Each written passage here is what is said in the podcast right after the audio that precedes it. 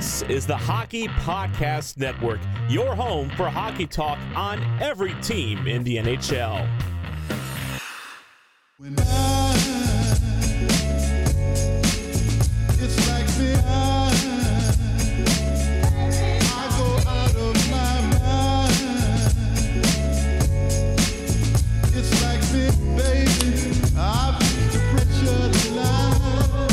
From the wild woods of Vancouver Island, welcome to the Sota Pod. Isha Jerome here alongside the state of Hoppy. And I want to thank everybody joining us wherever and whenever you're listening. And a big shout out to those who are tuning in on Facebook Live and YouTube.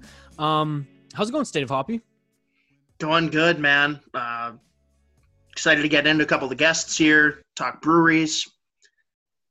Just another day.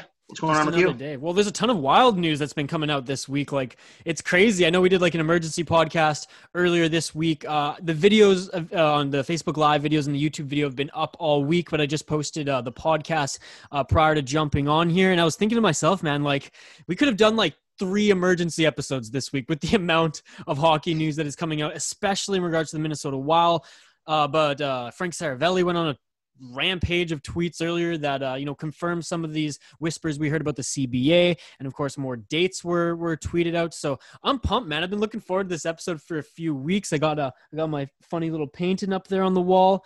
Um, I actually and uh, I was talking to you about this. I ordered some sweet posters from uh, from one of my favorite breweries, Phillips brewery here on Vancouver Island, and um, we're hopefully gonna gonna have some fun with them and uh, do some like Twitter activities and, and of course bring them on the show soon. I, I won't get into details yet because it's still in the works, but you can attest to man like the this art the, the artwork that comes out of Phillips Brewing is unbelievable. Oh, absolutely. And I know there's a lot of people probably watching that know some of the breweries here in Minnesota too that have just otherworldly art we'll be sure to bring them in and feature them eventually. But I, I can attest, Phillips is pretty cool. What, what's like one of your favorites off the top of your head in Minnesota that has like some some really funky art? You know, a lot of people definitely will go to Surly as being one of them. Uh, another right. one that isn't, I mean, it might as well be a Minnesota brewery because they have a cult following here in the Twin Cities. People will track their shipments whenever they come out. Uh, but it's Drekker up in Fargo. Dude, their artwork is next level. Okay. Very, very cool. Like what? What are some examples? Like cartoonish or, or like what? Because the Phillips one I sent you, right? The pandemonium was this massive panda with like lasers coming out of its eyes. I shared the picture on Twitter. It was a it was a very it was a super IPA that again I didn't find super super hoppy. Um, but but like yeah, talk about the the art that makes that brewery special. Yeah, you know, it's kind of cartoony, like you would say, but it's got, I mean, kind of more like the Pandemonium, where it's got that dark twist to it. So okay. I mean, it it's all like different creatures and monsters. Um, you know, the brewery itself, their logo is a Viking head. Um, their their brewery is called Brewhalla. Um, oh, that's but sweet. the the beers they have some really cool names, which we'll kind of dive into something similar here in a little bit. But really cool names, really cool artwork, and their beer is definitely in the upper echelon too. Awesome. Well, you said it. Let's get right into some some beer talk here. The quick show rundown, folks. We got the state of hoppy, which all things uh, beer talk, craft beer talk. Um, you know, we're going to run down our beer poll question, which I'll hand it off to the state of Hoppy as he was hard at work today. Um, I'm quickly going to run down the Bob Probert Inv- Invitational uh, because, well, you answered the call, Minnesota fans, and uh, I'm so fucking happy you did. Uh, Zeke of Hockey Wilderness of SB Nation, he's jumping on in about 10, 15 minutes live here on the podcast to talk about all these well, most of the Minnesota Wild topics that have rolled out through the week. I mean, a couple Russo bombs, man, even today. Um, and then for not on Facebook Live, but if you're listening to the podcast, uh, Jessi Pierce of the Athletic is joining us, and in this the slot right after, and then we're going to end off the show with just uh, the rest of you know National Hockey League slash General Hockey topics uh, right at the end of the show, and uh, Neil Villapiano in the last five to ten minutes is going to jump on just to run down uh, well the busy week that was uh, in New Jersey with the New Jersey Devils with the new general manager. Well signing, keeping on their interim general manager and Tom Fitzgerald, and um, and now well signing Lindy Ruff as their head coach, which in itself was a very very interesting move. Not taking anything away from from Lindy Ruff, but with the other coaching options out there, it wouldn't have been top on my list. And we actually brought Neil Villapiano on the Sota Pod uh, a few episodes back. And when we were talking about potential coaches for, for both the Wild and New Jersey, man, Lindy Ruff didn't even come up in the conversation. So I'm excited to dive into that. Uh, before we get into the state of hoppy, we have a text and voicemail open to all Minnesota fans and beyond. Listen, listen, it's simple. If you call us, leave us a voicemail, text us, we'll put you on the podcast. It's a great way to interact. So don't be shy. We're going to get um, voicemail availability for next podcast next week. Again, we just renewed our deal with Open Phone. You can text us in the time being 612 324 1684. Again, that's 612 324 1684. Or get in touch with us on Twitter at the Sota Pod. Um, you know, I'll run down our, our sponsors and stuff on, on the other side. Let's get into the Hoppy Hour featuring the state of Hoppy. Um, let's dive into the beer poll question this week and what you've been up to, my friend. Yep, and real quick too, before jumping in, Isha, my my buddy out, out in Wyoming just texted me and said, "Lindy is a god. Don't you dare disrespect him." So hey, no disrespect. Just to get that off the top. no disrespect. No disrespect. Just not my first choice. Hey, we'll no, no, no. It's it's more it's more a leading comment to make sure that we don't. But okay, uh, well. well, in that um, case, fuck Lindy Ruff. okay. Get some beers, get some whatever, and start celebrating.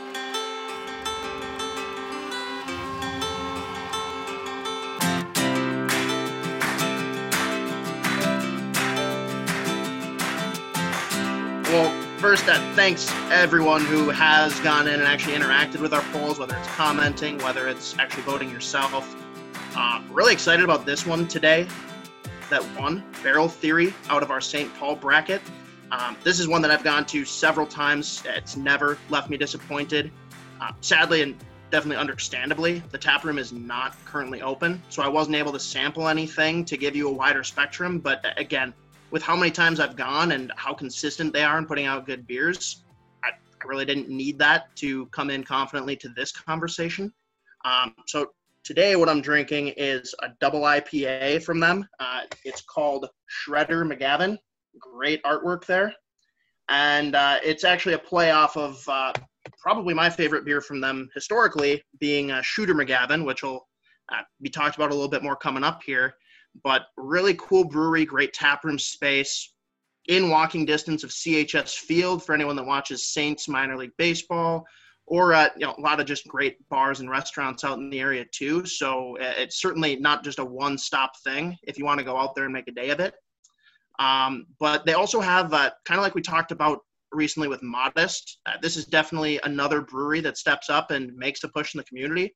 Uh, they have their Barrel Theory build together, which is just a way of them bringing in different volunteers looking to help in the community, raise money, you know, make friends, and just enjoy some of their good beer but I mean, they have activities going together that can range anything from just cleaning up a park to hosting an event in the tap room to raise money for specific causes. You know, if you go to their website, barreltheory.com, uh, you can actually see all the past ones that they've supported. And I'm sure once things return to being a little bit more normal, they'll jump in a lot more again. Um, but uh, as far as the beer is concerned, their IPAs and sours are definitely what they are known for.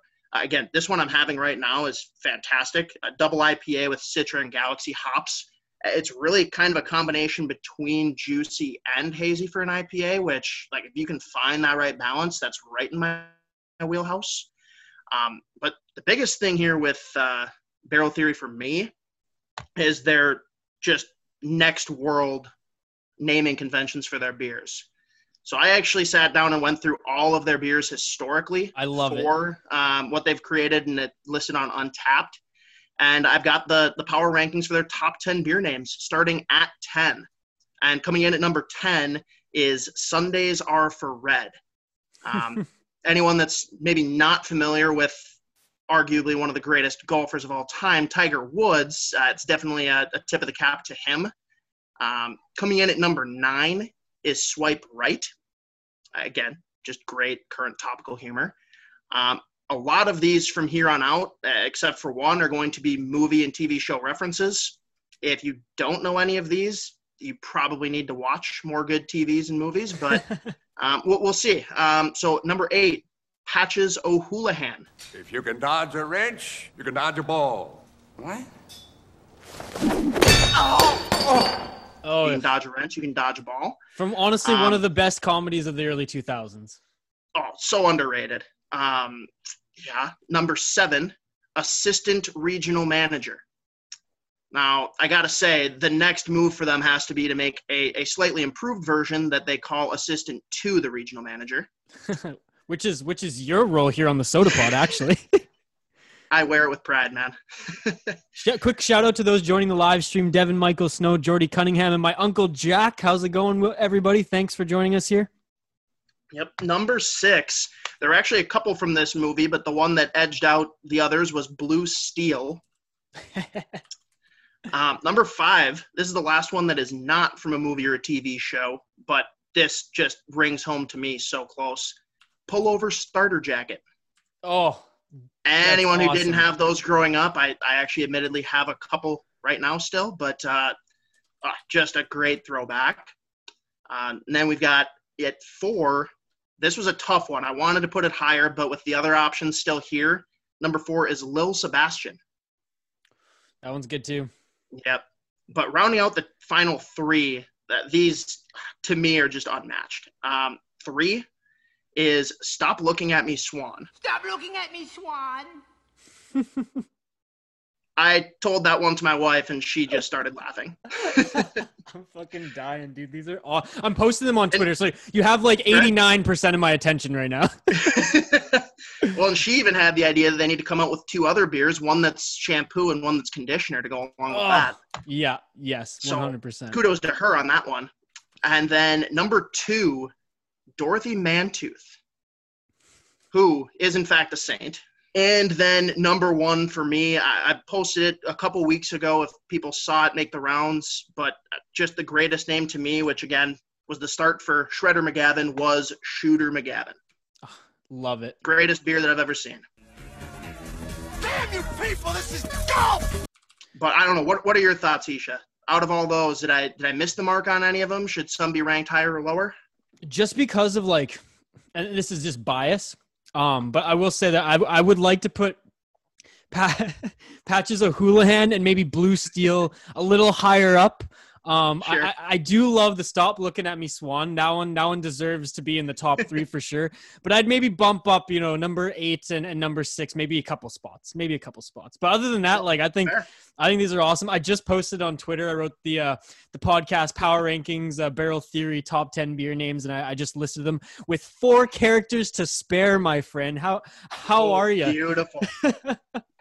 dude? That's awesome. Um, quickly before uh, because we're, we're we're right we're right on schedule actually right now. Before we bring on uh, Zeke from the Wilderness, uh, SB Nation wild blog. I quickly want to talk about the beer that, that I'm drinking. Obviously, um, on my stream, you're not gonna be able to see it very clearly, but I will post a picture after. Uh, again, Yellow Dog just impressing me with their branding. Uh, this one, and I have to admit, I'm not a sour fan when it comes to beers. I'm, I'm very traditional. Um, but this one's awesome. It- It's it's a bunch of hats, and it's called the Hat Trick, a juniper and lemon sour. And what caught my eye quickly was well, the Canucks colors on one of the hats and the Canucks Autism Network um, logo on that hat. So I checked out the beer and I was like, oh, it's a sour. I don't know.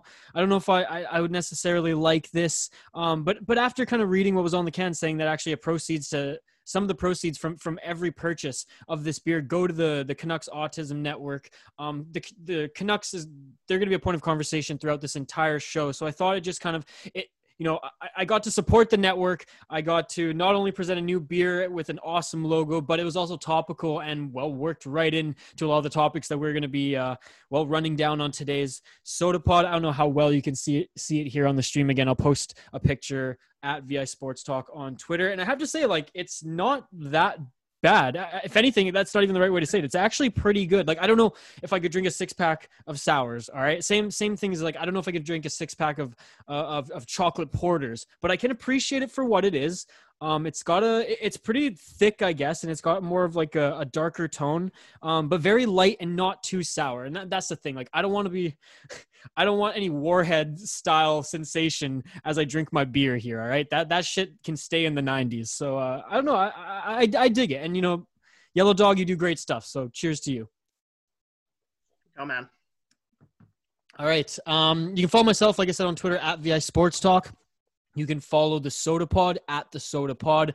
Um, feel free to follow the Hockey Podcast Network too. If you're tuning in on Facebook Live, obviously you're following us here at Hockey Pod Net. That that's our same social media handle for all of our all of our social media. Um, you can you can go to Instagram, Twitter. We're most active on Twitter right now, but we are optimizing our Instagram and Facebook moving forward. Um, State of Hoppy, where can they find you? Yep, you can find me at State of Hoppy on both Twitter and Instagram.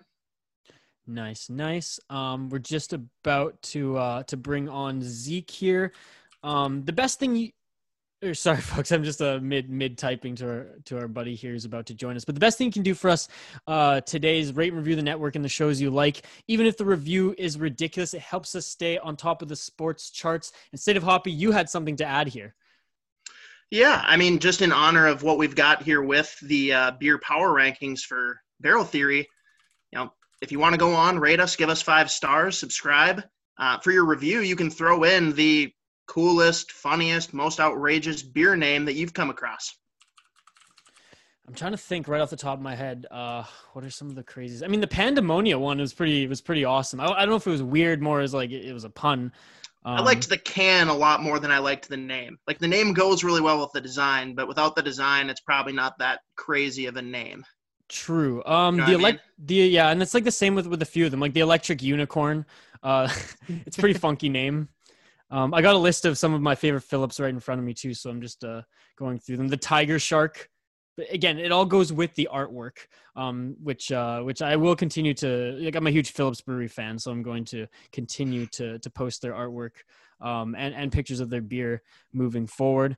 Um, we're uh, we're gonna move on to some wild talk here. When Zeke's ready to jump on, we'll we'll bring him on. But uh, we're gonna get into the next segment, folks, and uh, we're, we're first gonna start with our poll question. Reminder: we have a poll question every week at the Sota Pod. Uh, write-in, write-ins are encouraged. Um, like we ran down in the well the Hoppy Hour portion of the podcast, we have one podcast that or sorry, one podcast. We have one poll question from the podcast on Twitter that uh is beer related and we have one that's hockey related. This week we kept it very much minnesota wild related as uh as well. Let's uh let's jump right into it state of hoppy who is uh who's the wild's most overrated player? Now we only have four slots right we only have mm-hmm. four slots, so we, we really wanted to encourage write-ins, and we got some pretty good feedback on this one. Uh, State of Hoppy. Uh, uh, the picks we put forth on the poll question were Ryan Suter, uh, Marian Gaborik, Nicholas Backstrom, and and Matt Dumba.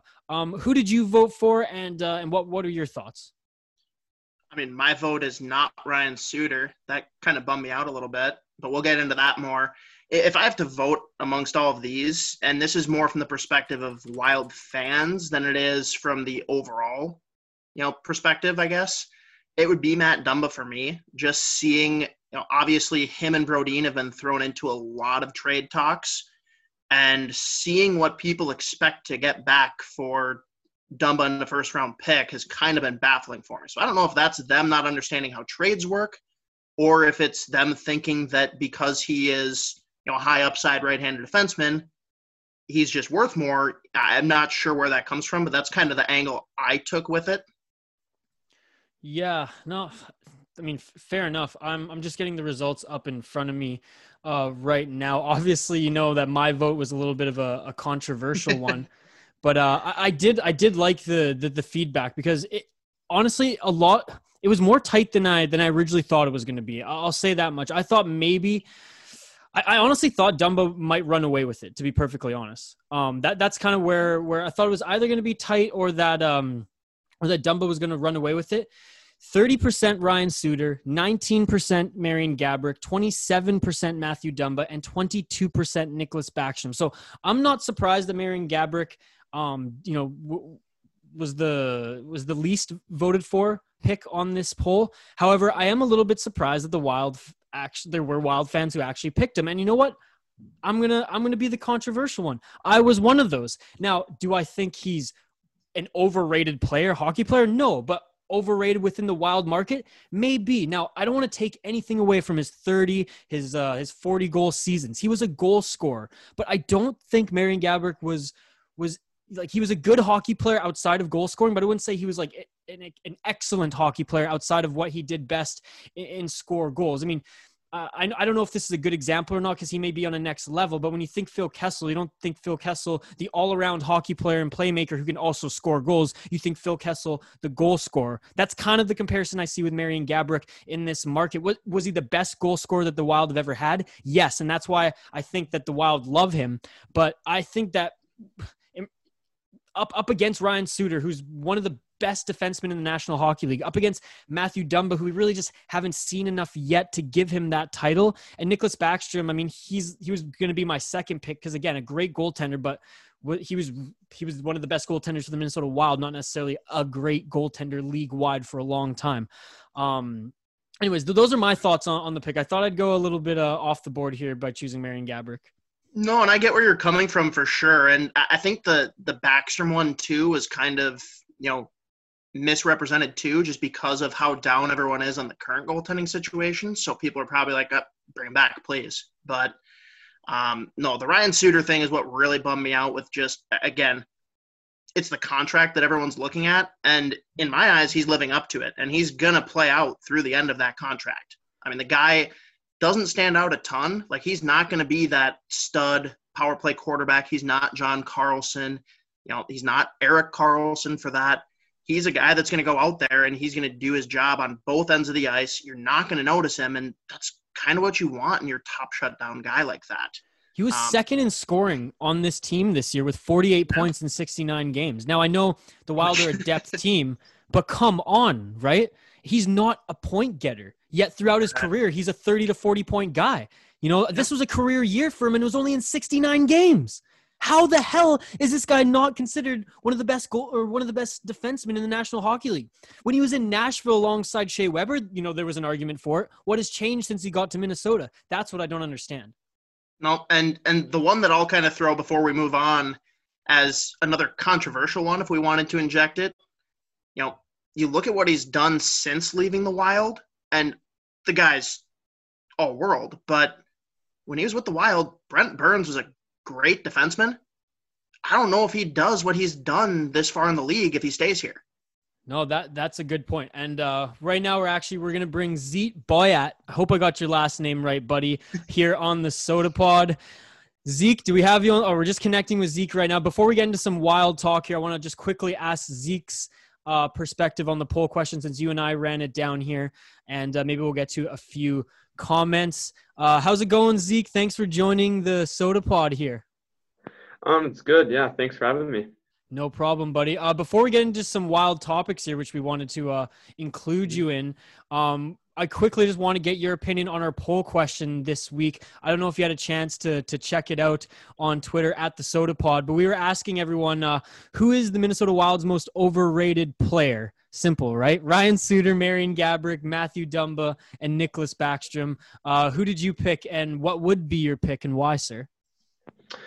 Um, well, I mean, I think to be honest, for out of all those four players, I don't know if I'd pick either one of those, but if I had to, I think as of right now, I have to go Matt Dumba because to be honest, he had the two good years a couple years ago, uh, 50 point season, really good. He got that big contract extension, and then he obviously in 2018 to 2019 had that hot start. He's on pace for you know 30 something goals, and so, but then you know obviously his big injury last year has played a big part, and I don't know. I just think a lot of Wild fans, especially maybe he's he's a valuable player and he has still has that potential to be very good. I think some Wild fans either overestimate or overvalue him because of partially because of past experience with uh, Brent Burns, who was kind of a similar similar age, similar type of player. You know, offensive defenseman, big hits, physical, you know, stuff like that. And they traded him away kind of right as he was getting to his own. And and you know, I think I feel like maybe some Wild fans feel,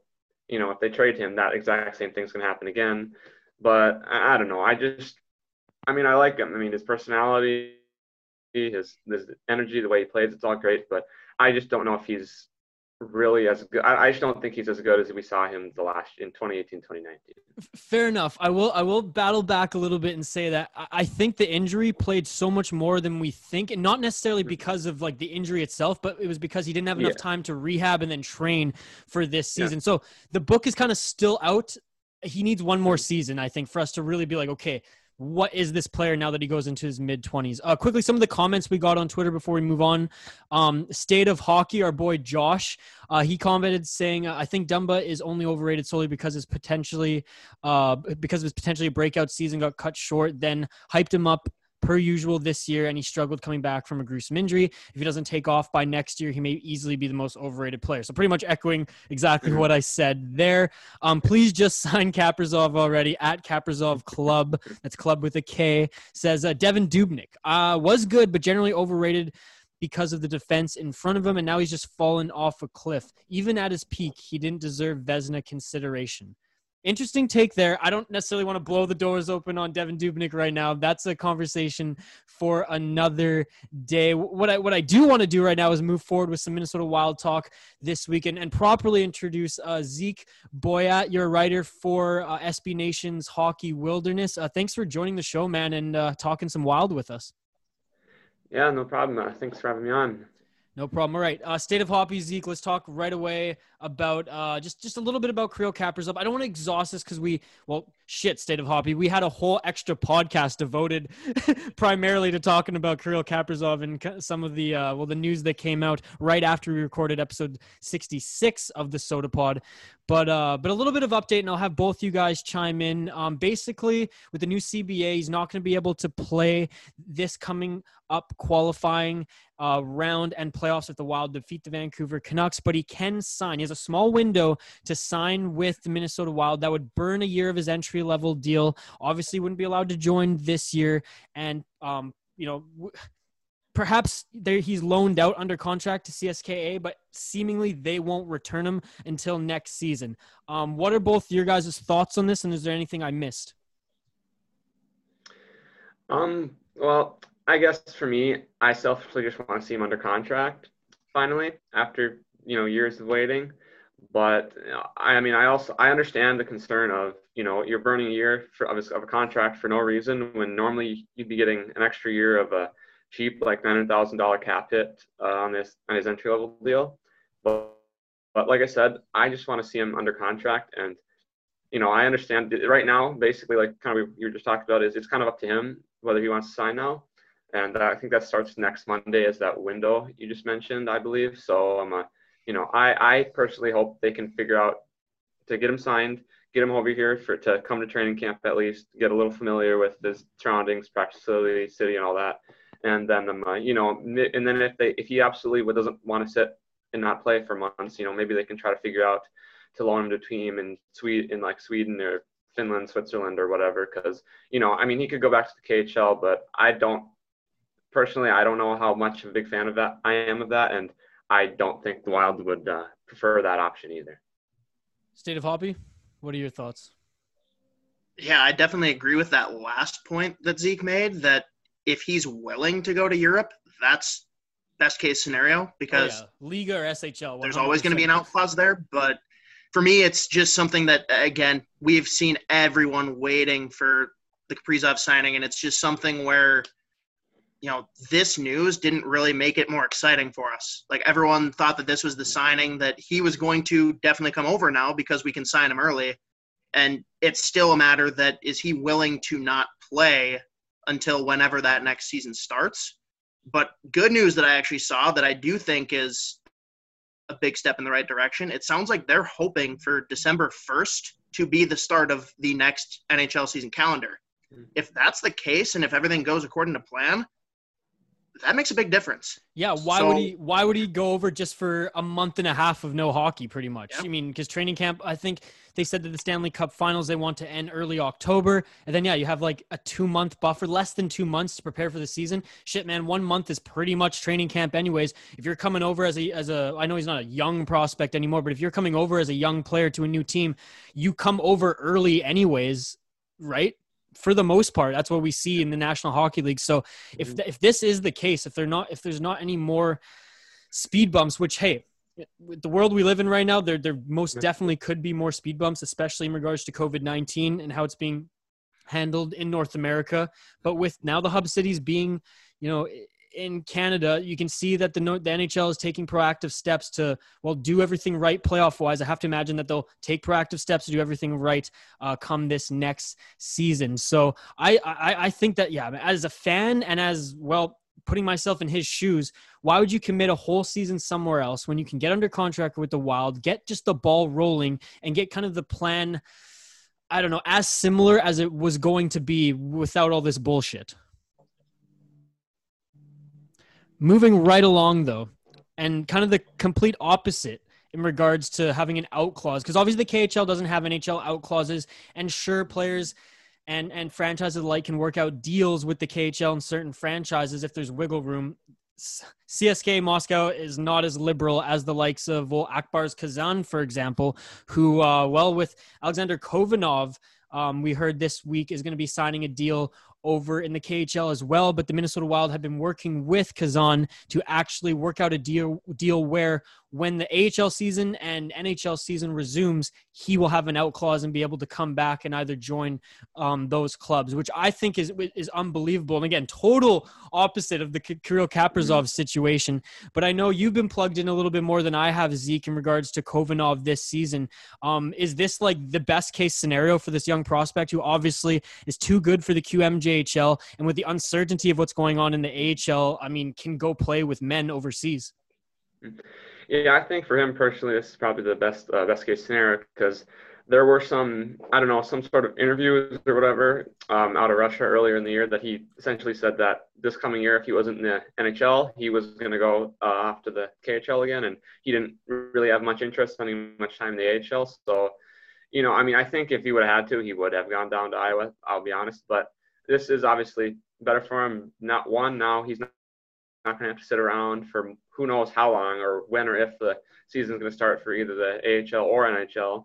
I mean, you know, we don't know the KHL either, but you know, they're planning to start summer first. So if you can get that time to develop, to play for those three, four, or five months in a pro, second best pro league in the world, um, I don't think it's a bad thing. And you know, especially since the one year deal, you know, if he plays the whole season there, comes over, you know, the NHL AHL season could be halfway or a little overdone. So we could get even more hockey and after that of a valuable development time. So, you know, I, I agree. At first, you know, people were kind of, I, the kind of reaction I was seeing was kind of eh, just because it was kind of, eh, you know, not, people were kind of you know, freaked out a little bit about that. They, well, because of Kaprizov, I imagine they're like, we don't want to see Kaprizov 2.0 here, but this kid's like, he's 20 years yeah. old, right? He's he's four years younger than Kaprizov, and he still has he still has a lot of time to develop. State, state of Hoppy, would you like what? What are your thoughts on this? Is this best case scenario? And do you think to add to that, so that you just don't repeat everything Zeke says, if you agree, do you think that this player is is the real deal as far as a prospect? Because a lot of people light up the queue. I'm just saying. I think he absolutely could be. I think the biggest thing that hasn't been hit on is that you don't want to rush him in either. You know, we don't know when the AHL is coming back, even if the NHL starts according to plan in December. You know, I'd rather him be in the KHL playing a prominent role rather than coming either to an AHL team that's actually pretty deep too, or coming to the NHL team and just being another Benoit Pouliot, being another Ryan Donato who you know should be playing whether it's top six or middle six minutes, like that's just not right for their development. So I'd rather him be over there getting top minutes, playing in a prominent role. Yeah, and I, I don't have the team up in front of me, but I know that Ak Bars Kazan is, is not it's not as big of a franchise. You know, they're CSK Moscow is kind of like the Toronto like like the Toronto Maple Leafs, the Montreal Canadiens yeah. of the KHL, right? Whereas, you know, Ak Bars Kazan, I believe, is in the northern part of Russia. Like it's a little further away. Um, it's one of the, the, the, I guess, one of the longer travel um, destinations in regards to the KHL as well. And from what I've, you know, looked up and, and heard about this, uh, this organization is that they do a great job with development. And a lot of the, the players who are homegrown here, like they, they stay true to, um, to, to the franchise and, and also are you know d- just are de- developed well. A lot of the the scouts, a lot of the coaches, a lot of the developmental staff, they've been with the club for a very very long time, which is very positive to see as well. Yeah, I would I would agree. I mean, you know, I mean, it, it, over in Russia, I've noticed this, except for the rare exception. The only, I guess, the only minor concern is that they tend to not uh, give the younger players as big of a role or opportunity on their teams. Although again, in this case, he's better than playing. And uh, on his team in Ak Bars that he's going to be playing for, uh, they actually did uh, beat the CSK in the KHL finals, I think, two years ago. So, I mean, they're not huge and they're not uh, run, you know, owned by essentially the government over there. They're not, you know, flush with enough money to pretty much get whoever they want, but they're a good team. And as you said, a good system and good alternative for him to develop in in this crazy situation. Yeah, absolutely. Um, do you have any closing thoughts there, Steve Hoppy, before we move on? I'm going to quickly just get up their roster and just see if they have any notable players. No, and I, I think we've hit on it from every angle. It's good that he's going. We'll see what happens, and you know whether it's the AHL coming back or whether it's him just reaching his peak over there, bring him back when it makes sense. But whether that's a year or three years, who knows? One thing I do want to say is, have you guys seen the logo for for Kazan? No. It looks like honestly like uh, an 80s uh, cereal box no throw 70s like cereal box logo man. It looks like like a 10 year old drew the fucking thing. Oh no i'm looking up. All right i'm looking through the roster right now and there's um uh matt frattin 31 years old. Uh he played i'm pretty sure he played in the show. Um yeah yeah he played in the show for a bit. He, he's on that team. He 28 points last year so they're, they're a pretty decent team but they don't have anyone lighting it up. So i think this i think he actually will get uh will get some time, guys, because the leading scorer on Kazan last year, 37 points in 57 games. The leading goal scorer only had 16. So this kid may just be thrust into the lineup and be like, listen, we don't have you all season anyways.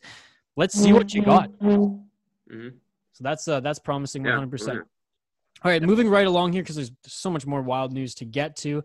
Um, and uh, we do have, we are going to bring on uh, Neil Villapiano in about 20 minutes or so. So do you want to get to that? But um, Judd Brackett has been hired as director of amateur scouting for the Minnesota Wild. He was relieved of his duties with the Vancouver Canucks a few weeks back. And uh, well, as someone who resides in the Vancouver Canucks market, I can tell you that fans were not happy about him being let go. There were some power dynamics in regards to general manager Jim Benning not giving up or not relinquishing full control of amateur scouting in the draft to Judd Brackett.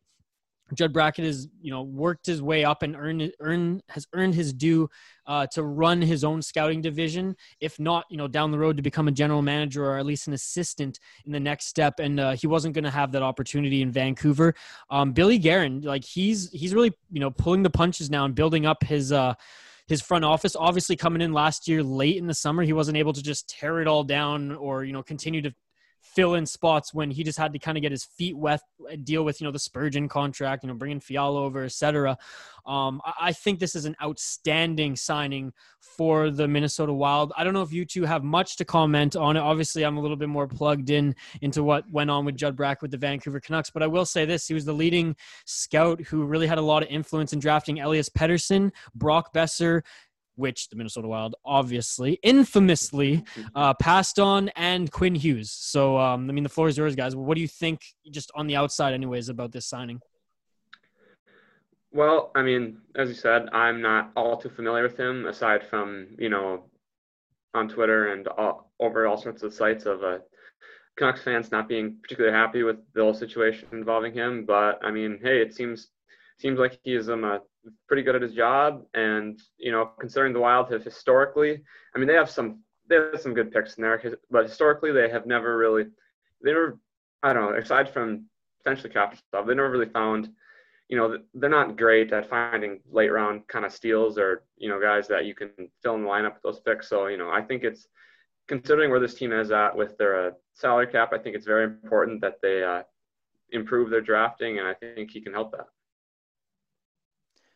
Yeah, I mean, yeah, and and I'd add to that. I mean, pretty brief, but if there's a reason that the Canucks are a borderline playoff team before we have the whole play-in incident, you know, it's not because of their drafting; it's because of what the GM is doing in the offseason. So, mm-hmm. this is the guy that I definitely want from that organization, especially pairing him with someone like Billy Guerin, where he showed in Pittsburgh that yeah, he's got an okay eye for talent, but what he really is good at is utilizing that and getting the best out of the players in the development process.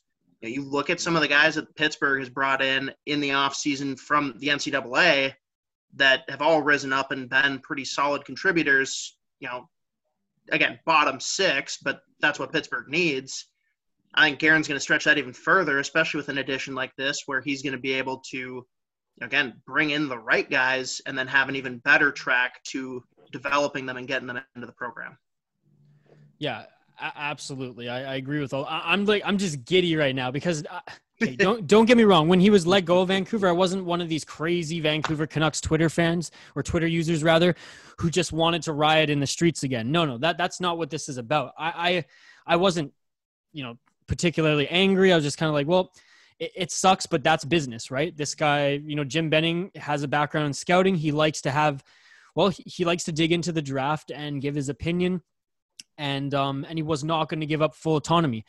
That's that is what it is. I'm neither here nor there on that. Judd Brackett, he wants full autonomy, and he deservingly so has earned the right to have full autonomy and run the the, the and be like a, the, the director, run the amateur scouting. Um, the Minnesota Wild, obviously, they have some great amateur scouts. I believe Paul Fenton's son was actually still working uh, and still is working, if I'm not mistaken, within the Minnesota Wild um, organization, and th- there was a lot of praise towards his work. This is just going to get better with Judd Brackett now being, you know, the overseer and being able to to uh, prescribe just you know wisdom and, and, and other resources to to a great uh, well an already great staff here in Minnesota. Because, like you said, Zeke, historically, the Minnesota Wild haven't been the best at drafting. However, I, I would argue in the last five or six drafts, yeah. anyways, they've they've started to do a very very good job. Again, not finding that late.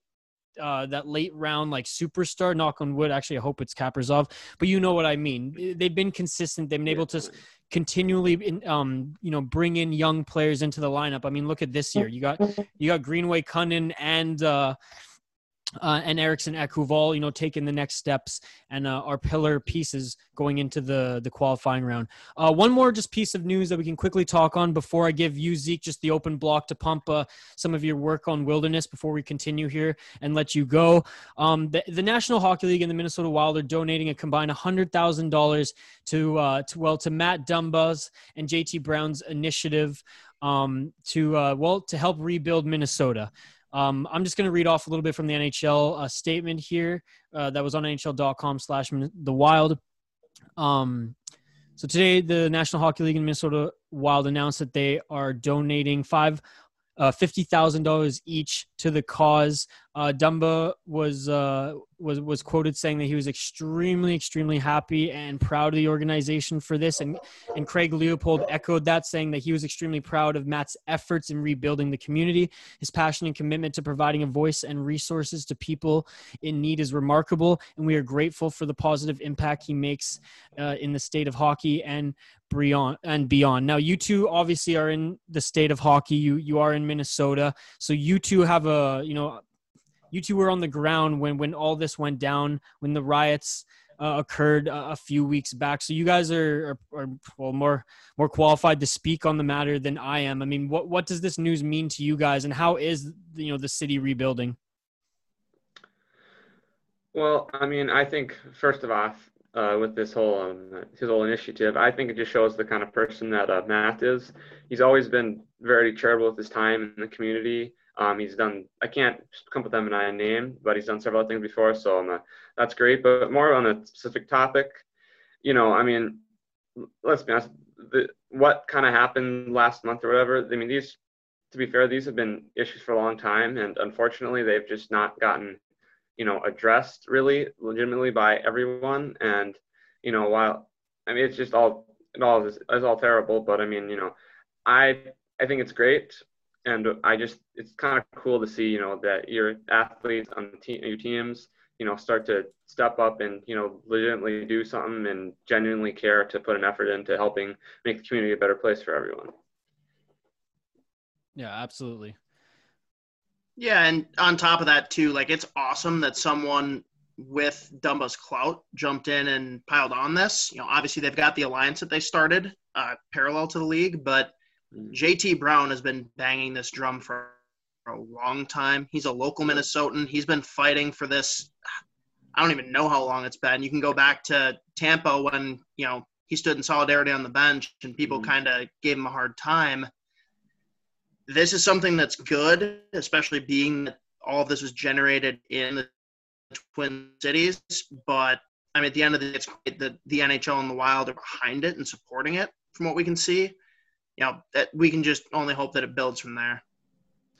Yeah, and it's it's amazing to see. And again, like I, I I can only comment on it so much from what I've seen on the outside. You guys, you know, being in the state, I'm sure that it uh, it hits a lot more close to home, quite literally, for you guys. All right, Zeke, we're out of time here, um, but I wanted to quickly, like within you know 30 seconds or a minute here, uh, open block for you to pump any of your work that you're either working on or that recently released on uh, well, Hockey Wilderness, SB Nation's Wild blog.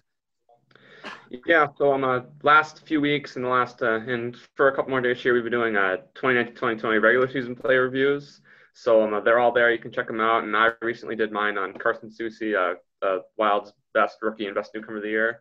So make sure to check that out. And uh, we'll have more of that coming up and all sorts of uh, game coverage for the playoffs. And I'll, in, well, I'm sure we'll come up with new stuff, but uh, make sure to check those uh, play reviews out.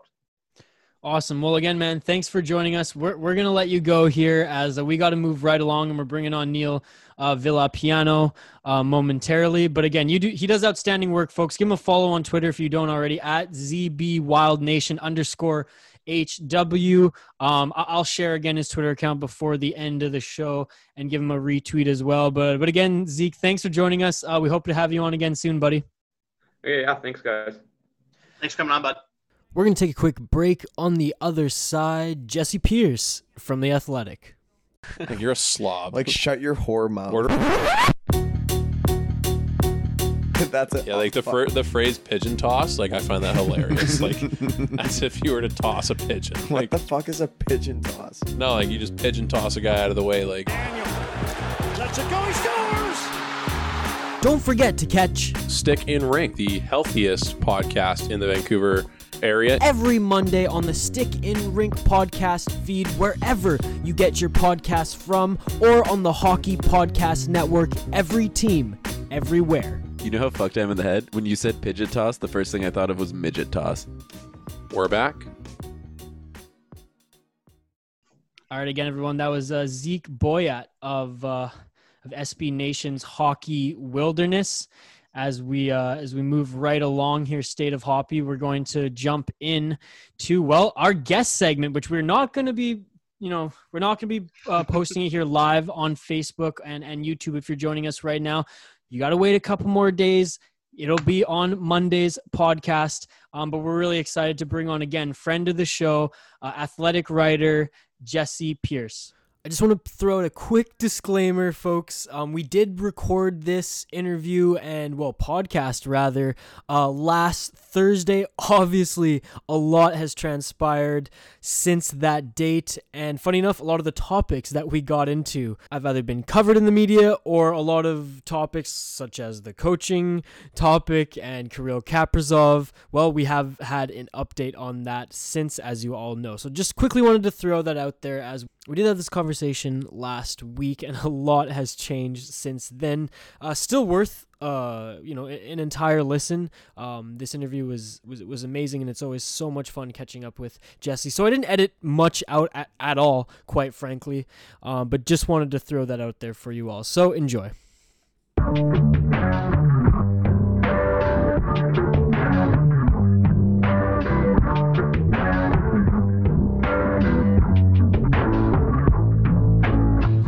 All right, everybody. We have uh, a recurring guest. Uh, I believe she holds the medal for the most appearances as a guest here on the Sota Pod thus far.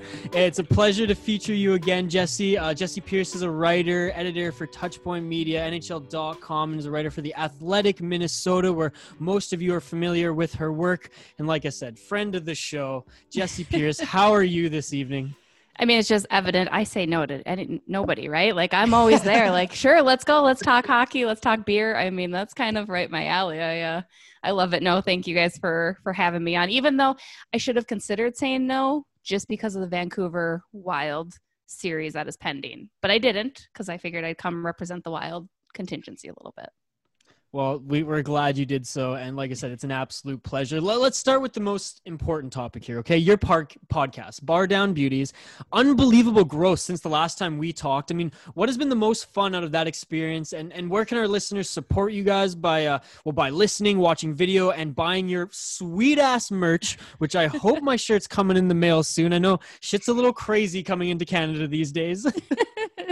including people, right? Like can't just can't get there. um, no, yeah, Bar Down Beauties it has. It's grown tremendously. I think since we last spoke, it started off. I mean, we always had hopes for for growth and and to see it go. We knew we had the connections, but it's been really fun. We've had we've been able to churn out episodes every single week sometimes even some special episodes just based on what was happening. Um, we had Bruce Boudreau on last week, or well, actually this week, awesome, hilarious. Love Bruce, miss Bruce. Um, hoping that he gets a job sometime soon. But yeah, it's been going really, really well. Our support continues to grow. We just finally reached a thousand downloads on our number one episode or our first ever episode, which was with Jamie Hersch back in December. So it's getting there. Um, you spoke of the sweet shirts. Sodastick.com is our presenting sponsor. So they've got some merchandise. Um, and then we also have a Teespring for different types of things. We got tank tops there. We've got um, mugs and a whole bunch of different stuff that you want to get. So, really, if you want to represent the Buttes, that's the way to do it. Just listen to us. You can hear us on all podcast streaming apps and YouTube. Our episodes release on Mondays as well. It's a good day for podcast releases. Um, but yeah, it's it's been a lot of fun. I'm I'm just very. It's funny that people listen to me. I don't really understand why. Like it's just me spouting off my own own thoughts. Um, but it's pretty You're cool. too It's humble. Jessi. You're way too humble. I know. I was gonna So say I it's feel the same way about Isha keeping me on here, but uh, it's okay. We'll keep it yeah, going. exact- right, exactly. So I know you just put the kids down pretty recently. What, Yeah. if anything, is the drink of choice tonight? Oh, you know what? I I think I might have to do vodka. Normally I would do beer, but I think uh, it's a vodka night. It's been a long week. it's been, a busy, those busy weeks, week. holy. Yeah, right. Like I'm like Sounds like. Thursday. I could have a nice, nice stiff drink. So I think that's going to be my choice. Okay, that's that's fair. Yeah. And so I, I did listen back to the podcasts where you were on previously with just Isha. I heard a couple of your thoughts on breweries. Yeah. Thought they were all great. Um, actually, I'm drinking right now something from Bad Weather because of your comments on the poll. Yeah. I don't know if you've had it, but you absolutely need to try Immortal Toast if you haven't. Ooh, it's no. so good. It, I it's a white stout. Okay, I which, like that. Like sounds weird, but it's basically got all the flavor, everything. It just Yeah. doesn't have the dark malts to it. So well, tell Oh, her the sure. backstory about Right. it too, because there's an awesome story to that beer that State of Hoppy Yeah. uh, enlightened me on. one it's so it's the one of the co-owners it him and his father brewed together all the time. This is a style they liked. He passed away a couple years ago so the immortal toast is him toasting his dad. That's so cool. I love Yeah, that. so absolutely try that next time you go. But so Yeah. the ones that you mentioned were kind of pretty common breweries. Everyone knows bad weather if they go to the x. Everyone knows surly if they live in minnesota do you have any hidden gems or any under the radar breweries that you might recommend for our listeners? I mean, are you talking just in St. Paul, or can we go outside of St. Paul? Oh, no, we're talking Minnesota. girl. Okay, We're talking let's- Minnesota. It's the Um, state of went Hoppy. to- yeah, I like it. I like it. Um, and I forget it's Maple. What was it called? I just went to it in Yes, Maple Stillwater. Island. Maple Island. I just went there for the first time the other night. Um, we took the kids down to get some ice cream in Stillwater, and it's a fairly newer brewery. I think I don't think I'd seen it before the summer, um, but we had driven by it a couple times, and I finally was like, you know what?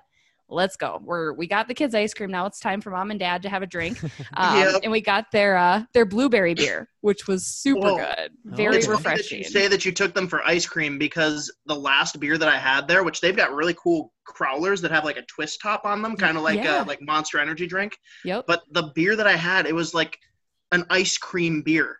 Oh, funny. Yeah. I'll have to so do. Yeah. highly recommend that too. But no, that's a great call for anyone that hasn't been there. Um, you know, I know everyone talks about Lift Bridge. If you're going Yep. out there for that, Right. I like Maple Island more than Lift Bridge personally. And and Maple Island's right there. Like the location's right downtown Stillwater, which is perfect for those days that you want to go and walk around. And again, it has something for everybody because you have the candy shop right across the street and you've got the ice cream down the road and you get to kind of have the full experience. And they've got two food trucks I saw. They weren't open on the days that we were there, but it looks like they've got a really good taco food truck. I'm always big on the food trucks when, at my breweries too. Like I Oh, need yeah. to know what I'm eating while I'm drinking. Um, that's very important. It's a veteran move. Old Jessi, young Jessi did not know that. Uh, older Jessi has realized that. Um, but that's kind of one of my favorites. And then I live in White Bear Lake. So Big Wood, obviously, I don't think that's quite a hidden gem anymore either. I think it's similar to Lift Bridge where everyone kind of knows about it. But I'm still a big fan. Like I love, I love going there again. It has kind of the great atmosphere of downtown White Bear, historic White Bear. Um, but those are probably two of my favorites. And again, there's the convenience of they're kind of close and in my area, and they're never overly packed either. So I would say those are my two top favorites right now. No, very good. Um, as we shift gears into a little hockey talk here, getting off the the Brews train, um, I, I do want to ask you, Jessi, to chime in on our poll question, as there's a couple days left on it. We we ran down kind of our thoughts on the podcast moments ago, but we asked uh, Wild fans and listeners to our show who in their mind is the most overrated Minnesota Wild player. Now we only had four options, obviously, on a Twitter poll, so we we took in write-ins as well, but the four that we chose, and you know, some of them may be polarizing, were uh, Ryan Suter, Marian Gaborik, Mathew Dumba, and Niklas Backstrom. Um, I actually voted for Gaborik. Funny enough, and I, I savage, thought, you guys. I- I Good mean, lord. I thought I made a want good. people to get mad. I thought I made a good case for it, but I, I want to get your opinion. And funny enough, it's been pretty, it's been pretty tight. I mean, Ryan Suter's leading with thirty percent, which I think is absolute That just asinine. makes me so upset. Gaborik at That's 19, insane. Uh, Dumba at 27, and Backstrom at 22. So it's a pretty even poll thus far, which is obviously what you want to see in a poll question. But I want to get an expert's point of view. Um, and if you have a write-in, perhaps, uh, I'd love to hear that as well. Oh gosh, Ryan Suter's leading, huh? Well, sorry guys, you're stuck with them for another six years, so suck it up. Like Top that's five what you I'm defender in the thrilled about that. yeah, he eats up the minutes. Um, you know what? I think from a regular standpoint, I could see where fans would say that about Suter, and I think it's just kind of, you know, what does he do? But he is, he's consistent. He's exactly what you need in a defenseman. So I wouldn't go with him. Um, I understand the Gaborik one too, because that's kind of who I lean toward. But then again, they have not had a superstar like Marian Gaborik since Marian Gaborik. Kevin Fiala is showing glimpses of that, and that's super exciting. But there hasn't been anything since Gabby, so you can't really say that. I'd have to think of a write-in now because I wouldn't say Dumba or Backstrom either because you can you hate on Niklas Backstrom? Come on, you guys. Dumba, I think there's still more to his game. I think this season it's easy to say that he's overrated, but I think he was dealing with a lot. I think he just still mentally hadn't recovered from the Right. injury. I think he was very nervous. Um, I think, you know, he just needed to get that monkey off his back a little bit and find his game again. I don't think he's overrated. Um, who do I think was overrated? Well, see, it stumped you a bit, so it must be a good poll. It did. I mean, it is because I don't think I my gut says Gabby just because of the injuries and everything that plagued him toward the end. I think that really was his downfall, and it just he kind of had this attitude where he didn't want to be here. And us Minnesotans, if you don't want to be here, then good riddance, right? Like we love our hockey, we love it here. Um, I mean, I lean toward him. I think probably the most, uh, just because. But then again, my other head is like, well, no, he's he was your only superstar here in Minnesota. Um, let me think about that, and I will tweet it at you guys because Okay. I'm sure there are a couple that I can't think. Yeah, like I'll think of somebody that's like, yeah, this guy was a little bit more overrated than uh, than anyone else, and and uh, let you guys know. Cool, because it took us a while to nail down this list, but we figured like these four names are the most polarizing, you know, rather than than you know digging into the vault a little bit. But no, I'm glad. Yeah, chime in on our poll question after uh, uh, or a little bit later here. Um, I do want to talk about just what it's like to work in the media during these crazy times here. I mean, how hard has it been to stay busy hockey media wise um, with you know during the COVID nineteen pandemic with the pause in the National Hockey League? Because honestly, Jessi, many have been let go from the Athletic in particular as a result. For example, I mean, you you seem to be keep you know plugging away. You're you're working hard, which is awesome to see. But I mean, what what is it what has it been like? I mean, I was lucky enough as far as the athletic goes. I'm just kind of a contributor, so I just back up Russo when he needs. So for me, it was never a full time gig anyway. Um, I'm very unfortunate. A lot of my friends, though, that I got to know over the years, um, were let go in that that big layoff. So that was sad to see. But it's unfortunately been kind of part of this whole mess, right? I mean, teams have been letting people go too. It's just it's a it's a tough situation because you can't argue. Well, they're not making money, so how do you pay employees when nobody has anything to do? um, you know i uh, the podcast keeps me plenty busy. Frankly it was kind of nice because i also i welcome the break a little bit. You know at that point in, in march it was just nonstop go go go especially with the wild getting rid of bruce and making some trades and not staying quiet. I mean it was it was Yeah, getting to be to quite a playoffs, bit. yeah. yeah exactly. Um you know, I do remember that day that it shut down. I was getting ready because they were still planning to have morning skate, and I was like, okay, we're we're really going to go through this. And I think I had just gotten in the car right before they had canceled and said, actually, no, we can't hold this. Uh, but they still hadn't announced that the game would be canceled. So I was like, okay, we'll just get ready for the game, I guess, tonight, or I'll go back to bed. Um, no, but I mean, I've just been, you know, keeping up with things. They're still holding Zoom calls with the players periodically, which has been really nice. Um, whether it was checking in with them during quarantine or now that it's getting closer to training camp, supposedly opening on Monday. Um, so it's just kind of finding different things and again spending time with the kids they certainly keep you incredibly busy. They're kind of confused why mommy's home a lot more than she normally is um, but they get to know me now. I get to be like hey i'm mom what's up? Like every time i leave the house it used to be like hockey and i'm like nope we're not going to hockey like we're staying home. Um, but yeah so it's it's been a good it's finding a better balance i think which is always kind of nice um, but i'm curious to see how that all changes in the coming weeks here I was gonna say that and getting out on the boat as much as possible. I know you like to post about that all the time. Yeah, I I I need to live on a lake, like officially live on a lake. I think that is just my happiest. If I'm having like a crap day, I'm like, give me a beer, let's go out on the water. Like, oh my god, it's amazing. Like, and that's what we again, that's what we live for in the summer here, right? Like, Oh, yeah. we have to endure these terrible, terrible winters for so long. We might as well get out in the summer, enjoy the lakes when they're not frozen, and uh, have a good time. Oh yeah, my parents are finally retiring and they're closing in a couple weeks on a place up north on Ten Mile, and I I Oh, couldn't be more excited. Yeah, that'll be amazing. You're gonna be like best friends with your parents again, right? Like, hey, what's going on? It's, it's funny because like it's funny because I'm the Canadian on this podcast. Yeah, I live in a place where like we don't even see snow, so I go swimming pretty much uh, like nine months out of the year Rub it in. Rub, in the ocean, no less. yeah, that's cool. Amazing. Perks of living on an island. Uh, State of Hoppy, what Yeah. do you got? Yeah, well, and Jesse, you already kind of hit on it. Obviously, getting Bruce Boudreau is a huge grab. Uh, again, if anyone hasn't listened yet, follow Bar Down Beauties. It was a great interview. Yeah. Um, Bruce. obviously, we know he's a guy that doesn't pull punches. Like he's a guy that will say what's on his mind for the most part. Yeah. But I'm kind of curious for you, lingering there. Like, what's a question you would have asked him if you knew that he wouldn't be pissed and that he would give you an honest, candid answer? Um, I'd like to ask him about his relationship with the players because I think the players had a lot to do with him getting let go at the time that he did. I think they had kind of quit on him a little bit. Um, I think he tried. I just, I and of course he was very reserved. He was never going to badmouth anybody. Um, but I that's what I between that and then Paul Fenton. I really just wanted to know what uh, his Yeah. relationship with Paul Oh, was because we all? What don't think it was good. relationship Yeah. with Paul was. right. Um, no, I think those were the two things. Not that I wanted him to trash the wild by any means, and I don't think he would, but it, it is curious because I think I just want to know the real answer. Because again, everybody goes back to it. Even Bruce said it. The timing is so bizarre. Like it's not mm, surprising that he was let go. Oh, I don't think he was going to go beyond the season, but it was just so out of the, out of nowhere, you know. And it just kind of makes you wonder. Like I, I just get the sense that some guys finally went to Bill and said, "Hey."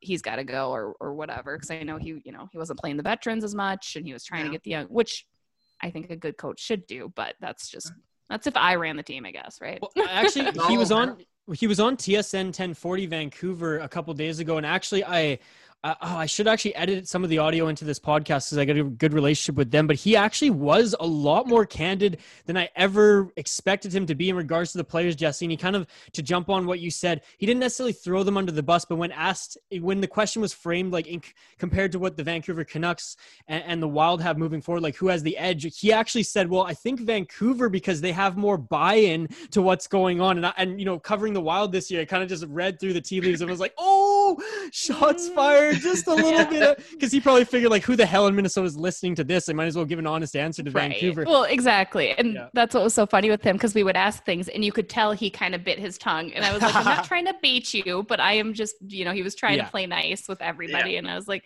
Bruce come on you don't need to be that reserved with us like let's hear it but what are you gonna do Right.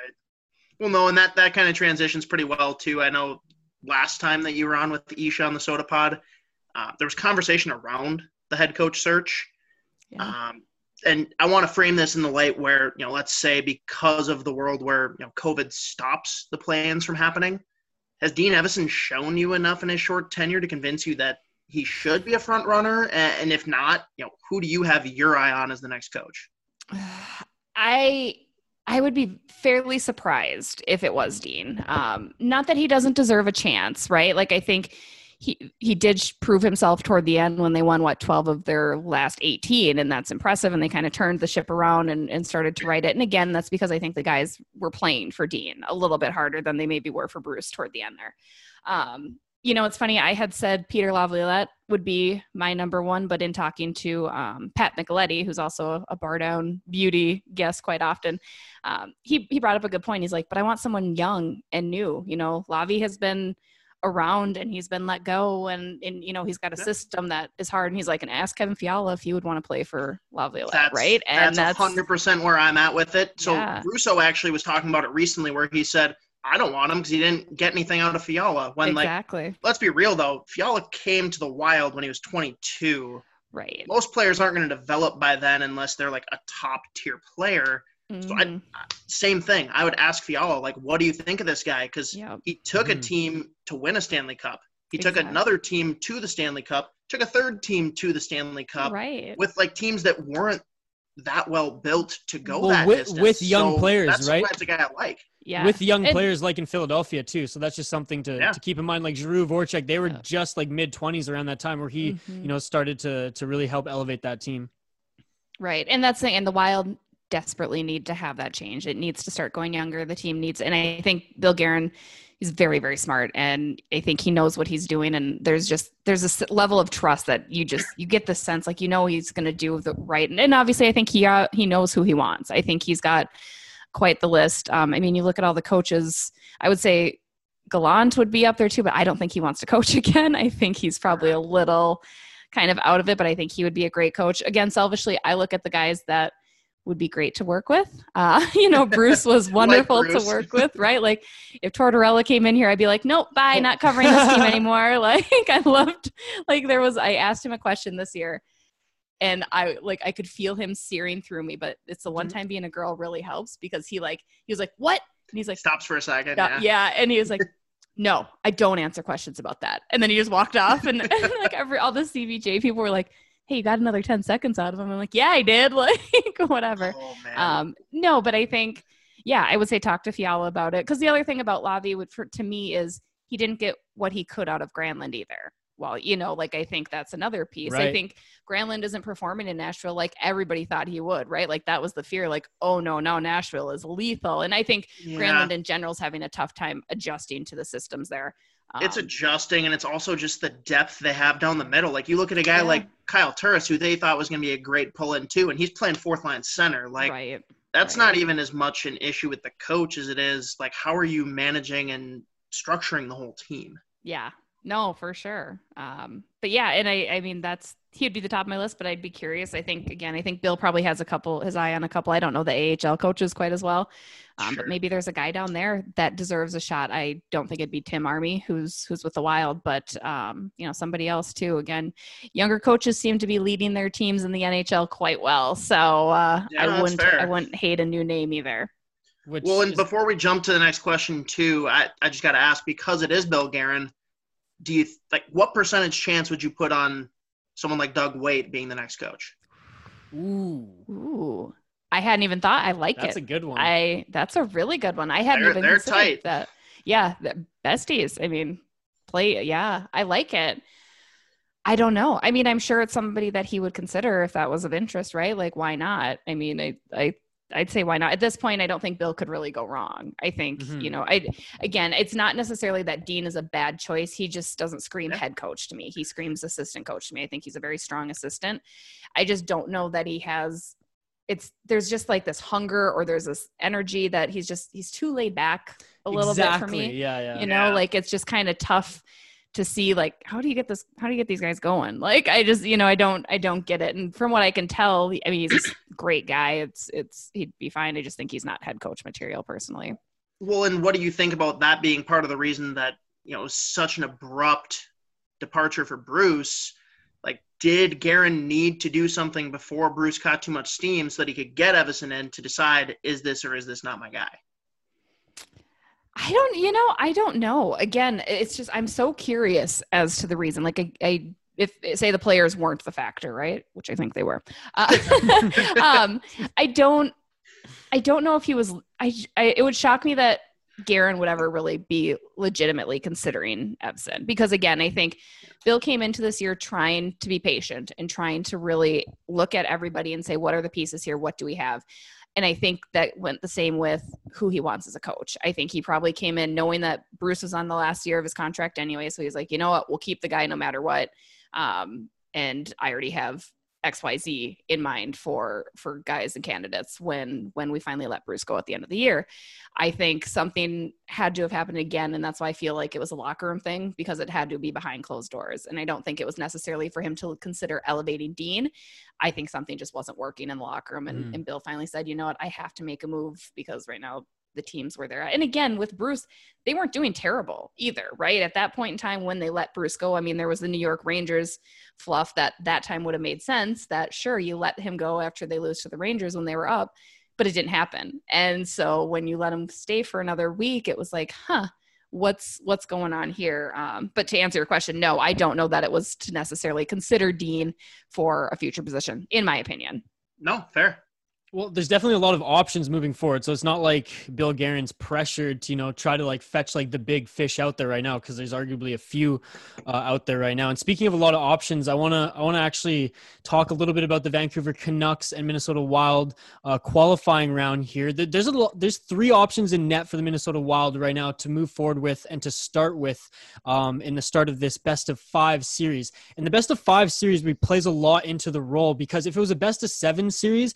I believe the Minnesota Wild, you know, coaching and management would be a little bit more comfortable to be like, okay, well, we have three options who are all, you know, proven somewhat in in with the sample size that we've seen that we can be comfortable with them, especially coming off a break. But in such a tight series, it's kind of like you have to roll with two max. You don't even have the option to throw that third out there if needed. So who starts in the qualifying round in your mind? Because like I said, all are kind of playing with house money right now, given that they've all had time off and well, the NHL goalies and the AHL goalie, they, they haven't been taking any shots at all because State of Hoppy kind of mentioned that if it was right out of the AHL, then you know obviously you'd probably want to go with both your NHL guys because they've been facing NHL shots. Now that's taking nothing away from Kahkonen, but he'd be more used to well the NHL game or the AHL game rather the AHL speed and AHL shots to the net. Now that everyone kind of has a clean slate, do you think they go with the younger guy first, or what are your thoughts in regards to how the Minnesota Wild tackle this well goaltending position against the Vancouver Canucks, who's in my opinion their biggest strength is Jacob Markstrom.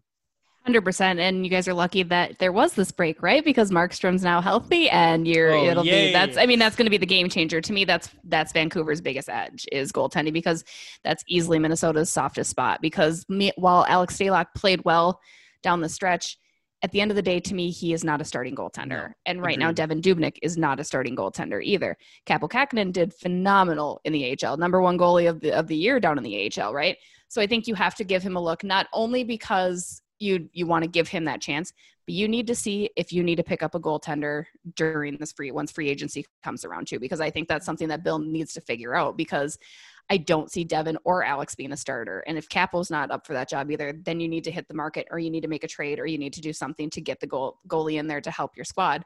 Um, i think you would start game one looking at either Devan or Alex. I don't think Kaapo gets kind of a look okay. until maybe game two or game three. I think you got to stick with Dev. I think Devan's hungry to get back. We we zoomed with him last week, I think it was, or two weeks ago, and he had said he's like, I'm ready to fight for my spot because he he's acknowledged Alex was the number one, and Alex mm-hmm. deserved that that spot. You know, he was Devan was not playing well, and and Devan gets in his own head. Devan's his own worst enemy. Most goalies are, yeah. but Devan's so used to being the number one here, and he hadn't been the backup for a while. Um, and so when he kind of does that, it it takes him out of it. I think he's been working really hard. I think he's focused. I think he's re-energized.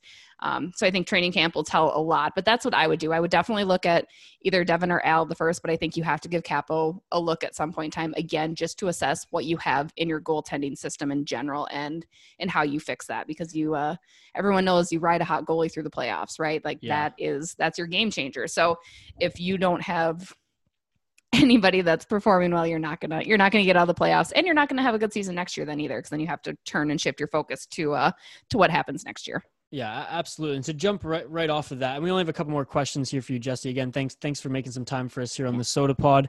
Um, do you think that's the biggest well question mark and or biggest um, gap and and, kind of uh, goal that Billy Guerin has to address moving forward is the net minding position because we brought on JFresh Hockey. Obviously, he's a, a budding analytics uh, star on Twitter, and he said that when he ran the numbers uh, contrary to what the Minnesota Wild fan base think in regards to them wanting a number one center and thinking that that's the answer, he said that actually if this team had number one, like like Vancouver Canucks, for example, like make Jacob Markstrom style goaltending, that they'd be one of the top teams in the league because scoring wise, you know, I know I know special teams they weren't the greatest, but five on five play, they, they were one of the best teams in the National Hockey League, especially in the second half. So do, you think that they re- that Billy Guerin, you know, regardless of what happens in this play in slash qualifying rounds or even the playoffs, do you think that he's going to to be looking for a goaltender regardless if Ka- uh, Kaapo Kahkonen, you know, shows well, just at least to have that um, that position just nailed down. Because who knows if Stalock and Dubnyk actually falls off next season.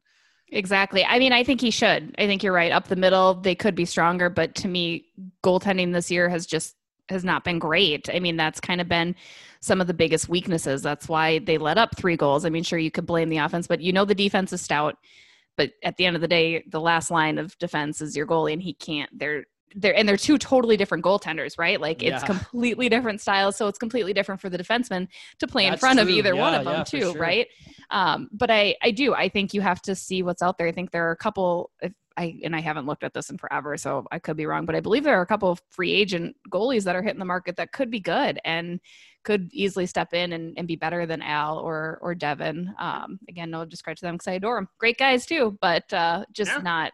I don't see either of them being a number one next year even, and I would love for Bill to uh, to address that and take a look and talk to Bob Mason too. I mean, I'd be curious if Bob Mason returns. I another guy that I adore. He's survived so many coaching changes, um, but I wonder if that's another area that they look to to change it up a little bit and maybe you know get something different out of your goalies too.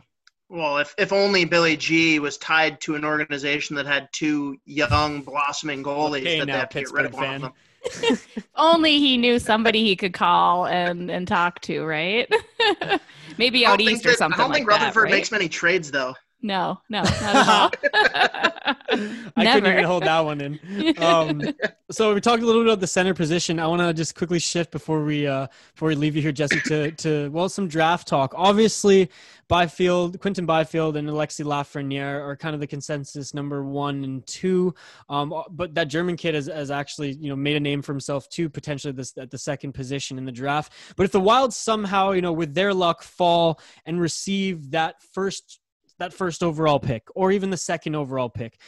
Do you i mean who do you believe is the better you know top prospect? And i know it's it's kind of pulling at strings here but this for the sake of conversation if they had a choice between lafreniere and byfield whether they're at one or two and, and, receive that draft pick upon the second phase of this lottery what do you think they need more? You know i, I know lafreniere everyone's saying is the consensus number one but he's not a generational player. And the wild realistically they got their wings covered with young talent especially whenever Kirill Kaprizov joins the team. So do you do you think that Lafreniere's you know they should just scoop him up if they have the opportunity because of what all the scouts have said about him, or do you think that Quinton Byfield could honestly be the answer because a you know he does fill that center position as a young player who can play deep in the lineup and not have to be just given that top role with the with the centermen that are there, or do you think there's another player entirely that maybe the wild uh, like a wild card, no pun intended, that the wild have been scouting?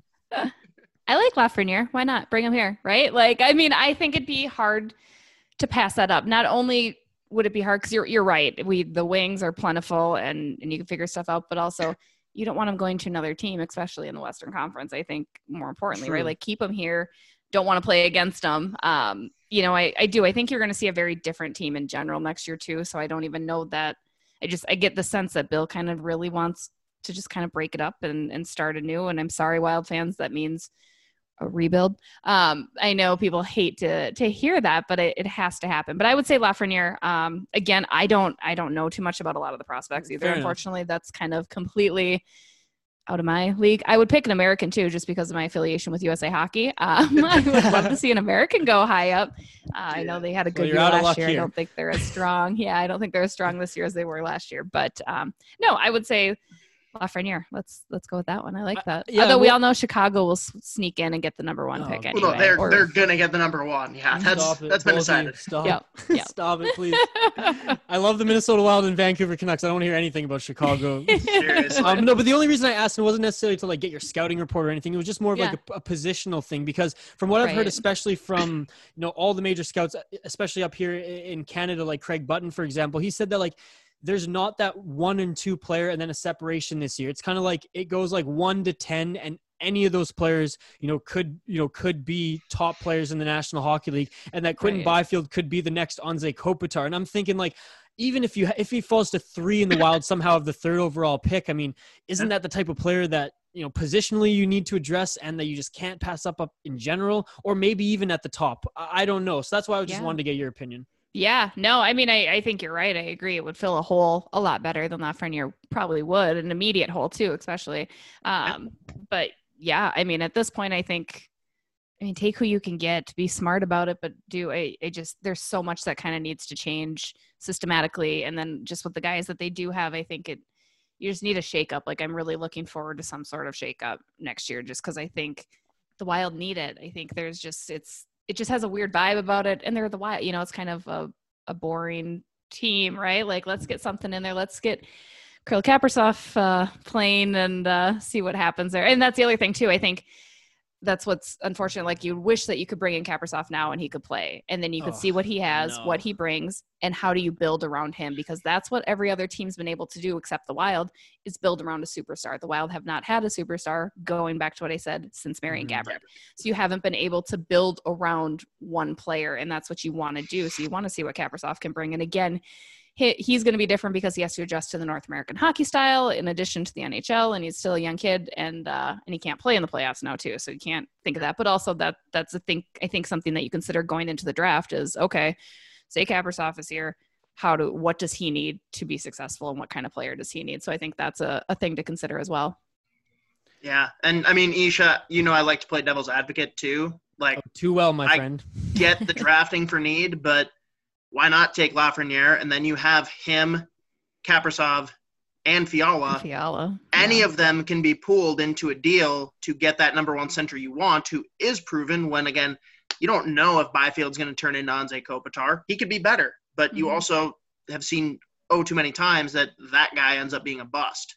right. So why not take the guy that's most likely to be a premier talent and then pick out of those three? It might irk some of the wild fans, but if you can bring in Lafreniere and he's your first line winger, and then you can trade Kaprizov or Fiala in a big package for Or a defense, or a number defender, center. Or right? defenseman, Yeah, right? yeah. Yep. or both if it's the right guy. I, I Mhm. would trade one of those wingers and one of the two defensemen that we've talked about trading in some kind of package for Eichel. No questions asked. Oh man, you're. Zero. oh really? Oh, You wouldn't do it? I don't like him. Hey, he's kind of If, a dick. if you were in He's Buffalo, a you'd dick. be I mean, he's too, kind Jesse. of a dick. um, well, you live I in mean- Buffalo too, and I think Yeah, it all right. come No. like uh, I mean, I get it, right? Like, I feel, I feel for the kid. Like that's So you don't want to interview him. I get it. no, never. I, I've had to a couple times, and I'm Really? like, kind of. Oh yeah, he's kind of a dick. Okay. Okay. Sorry, but he is just full discretion. I've, well, I've told USA hockey people that. Yeah, Placeholder center who is equivalent talent to Eichel. Sure. I mean, yeah, that works too. I mean, I wouldn't. I think he would do. I think he would thrive here better than Buffalo, obviously, right? And I think he that would probably change his mood and his attitude a little bit as well. I would. I would imagine just getting out of Buffalo and the Buffalo media scrutiny that follows him there too. I can't imagine that's easy for The the kid. media, the organization, just living in Buffalo versus I the mean, Twin just- Cities, like all of it. All of it. That's true. Oh, this this has been amazing, Jesse. Um, what do you have coming up on either NHL.com, The Athletic, or the podcast that uh, our listeners can uh, can make sure to catch you on? I have no writings coming out at all, unfortunately, until hockey comes back. Fair Um, enough. I uh, no, I think again, training camp opens today, right? Because this is premiering on Monday, but uh, it's hopefully you'll see my byline soon once hockey gets going. Otherwise, Bar Down Beauties, we're going to continue to release episodes. We've got Jillian Fisher who does those really cool awesome. NHL videos. She's our guest uh, this week, so hilarious gal. I can't wait to chat with her. Um, but yeah, that's mostly where you can find me. I'm on Twitter posting pictures of lakes and kids and beers and I don't, hockey sometimes too, right? Um, yeah, that's that's about all right now. Again, uh, hopefully hockey cu- kicks up and you'll see me a little bit more. Until then, I'll hop on podcasts anytime. So let me know. Awesome. Well, like I said, the last time you came on, I, I, feel I think that after the first time you came on the podcast, you said like, Isha, whenever you want, like let me know. And then two weeks later, I had a guest that fell through, and I texted you. I was like, Can you come on in half an hour? And you're like, Let's do it. And I was like, Well, sure, I'm taking you up on that. I know. I love it. no, well, my husband, he's always like, What are you? Another one? I'm like, Yeah, don't worry about it. Like, take the kids. Like, I gotta go. I'm famous. Okay. Like, yeah. Right. Right. uh, well, we're out of time, Jesse. Again, thank you for yours. Your work is truly outstanding. I, I can't wait for uh for again for you to start writing again and to catch up again soon down the road. Thank you very much. Thanks for having me, guys. Thanks again, Jesse. That was great. It's always a pleasure talking to you. Let's jump into our final segment of the show. We got a few more minutes here. Um, there, we had a lot of topics that we were maybe going to like dive into here. State of Hoppy. We're running a little bit short on time, so I'm going to put a couple on the back burner and bring them up next week. But I quickly wanted to just highlight that there's been a recent outbreak of COVID 19 in an Edmonton hospital that pretty much shut down the entire hospital, other than light life threatening cases in which they're going to still take in. So, just to paint the picture to those in the United States, like, yes, Canada, Alberta, and British Columbia in particular are handling this uh, virus very, very well. It's still not perfect, as you know, one case can can cause this, especially in a hospital. So, very interested to see how how everything plays out. I mean, I'm sure Edmonton's still going to be the hub city. I'm sure I'm sure Edmonton's still going to be you know the site for the Stanley Cup Finals. But it's just something to think about, and uh, we're going to continue highlight these stories because it can't be overlooked. All right, one uh, one other thing I wanted to talk about here, and um, and I know it's it's something that we we we thought maybe we'd have time last week. But we wanted to do our due diligence and actually, you know, carve out a few like a few solid minutes um, to dive into this topic. Is uh, well within with the day and age that we're living in here, uh, state of Hoppy, and um, the Chicago Blackhawks have come up as one of the National Hockey League's teams where their logo is a heated conversation, for lack of a better term. Uh, there's one side of the fence saying that that is, it is offensive to indigenous communities, and there's another side of the fence from uh, well. F- from hockey fans and some indigenous communities saying that no, it actually honors indigenous communities and raises awareness. And that's kind of the stance that the Chicago Blackhawks are taking. As we see more and more in sports, um, there there are a lot of teams that that are facing a ton of pushback for not changing their names, and within the context, I can see why. The Chicago Blackhawks are a little bit of a different story in regards to the Washington's football club and uh, and the Cleveland's baseball club, for example. Um, I know locally, I have some ties that I want to bring in uh, as we you know as we continue to talk about this, but I wanted to get your thoughts right away. Yeah, I mean, it's one of those things that's hard to comment on when we don't know what's being said on the other side. Like if it's true, if it's to honor them and you know if there are you know indigenous people, Native Americans that you know do feel that way, that's awesome. Again, it's one of the the greatest jerseys that most people will agree on in the NHL. But if they're taking any form of offense to it, it doesn't matter if our intention is to honor them. What matters is how it's being taken by the people it represents. So without knowing their thoughts, it's hard to say for certain. But I'd encourage anyone who either does or doesn't watch the TV show South Park, season 18, episode one, go fund yourself. They do a phenomenal satirical representation of what it's like to be the professional franchise that just doesn't hear the pleas of people that want to have it changed because it's offensive that may or may not apply to the Blackhawks. That's not what I'm saying, but to see it from the Redskins' perspective in particular, uh, it just kind of brings things full circle in a funny way. Well, in regards to the Redskins too, like there's again, you got to like pull back all the curtains because the Chicago Blackhawks, to the best of my knowledge, there's not a lot of there's not a history of racism, for example. Whereas with with again the with, with the Redskins, they were, if I'm not mistaken, the last NFL team to to to suit up an African American player professionally. Um, that's something that I heard on Sports News Radio recently. So, I mean, that's just one piece of the big puzzle here. Um, I, I know the the Cleveland Indians, for example, they've they've kind of taken a step back on uh, on the chief icon that they you know used to brand on everything.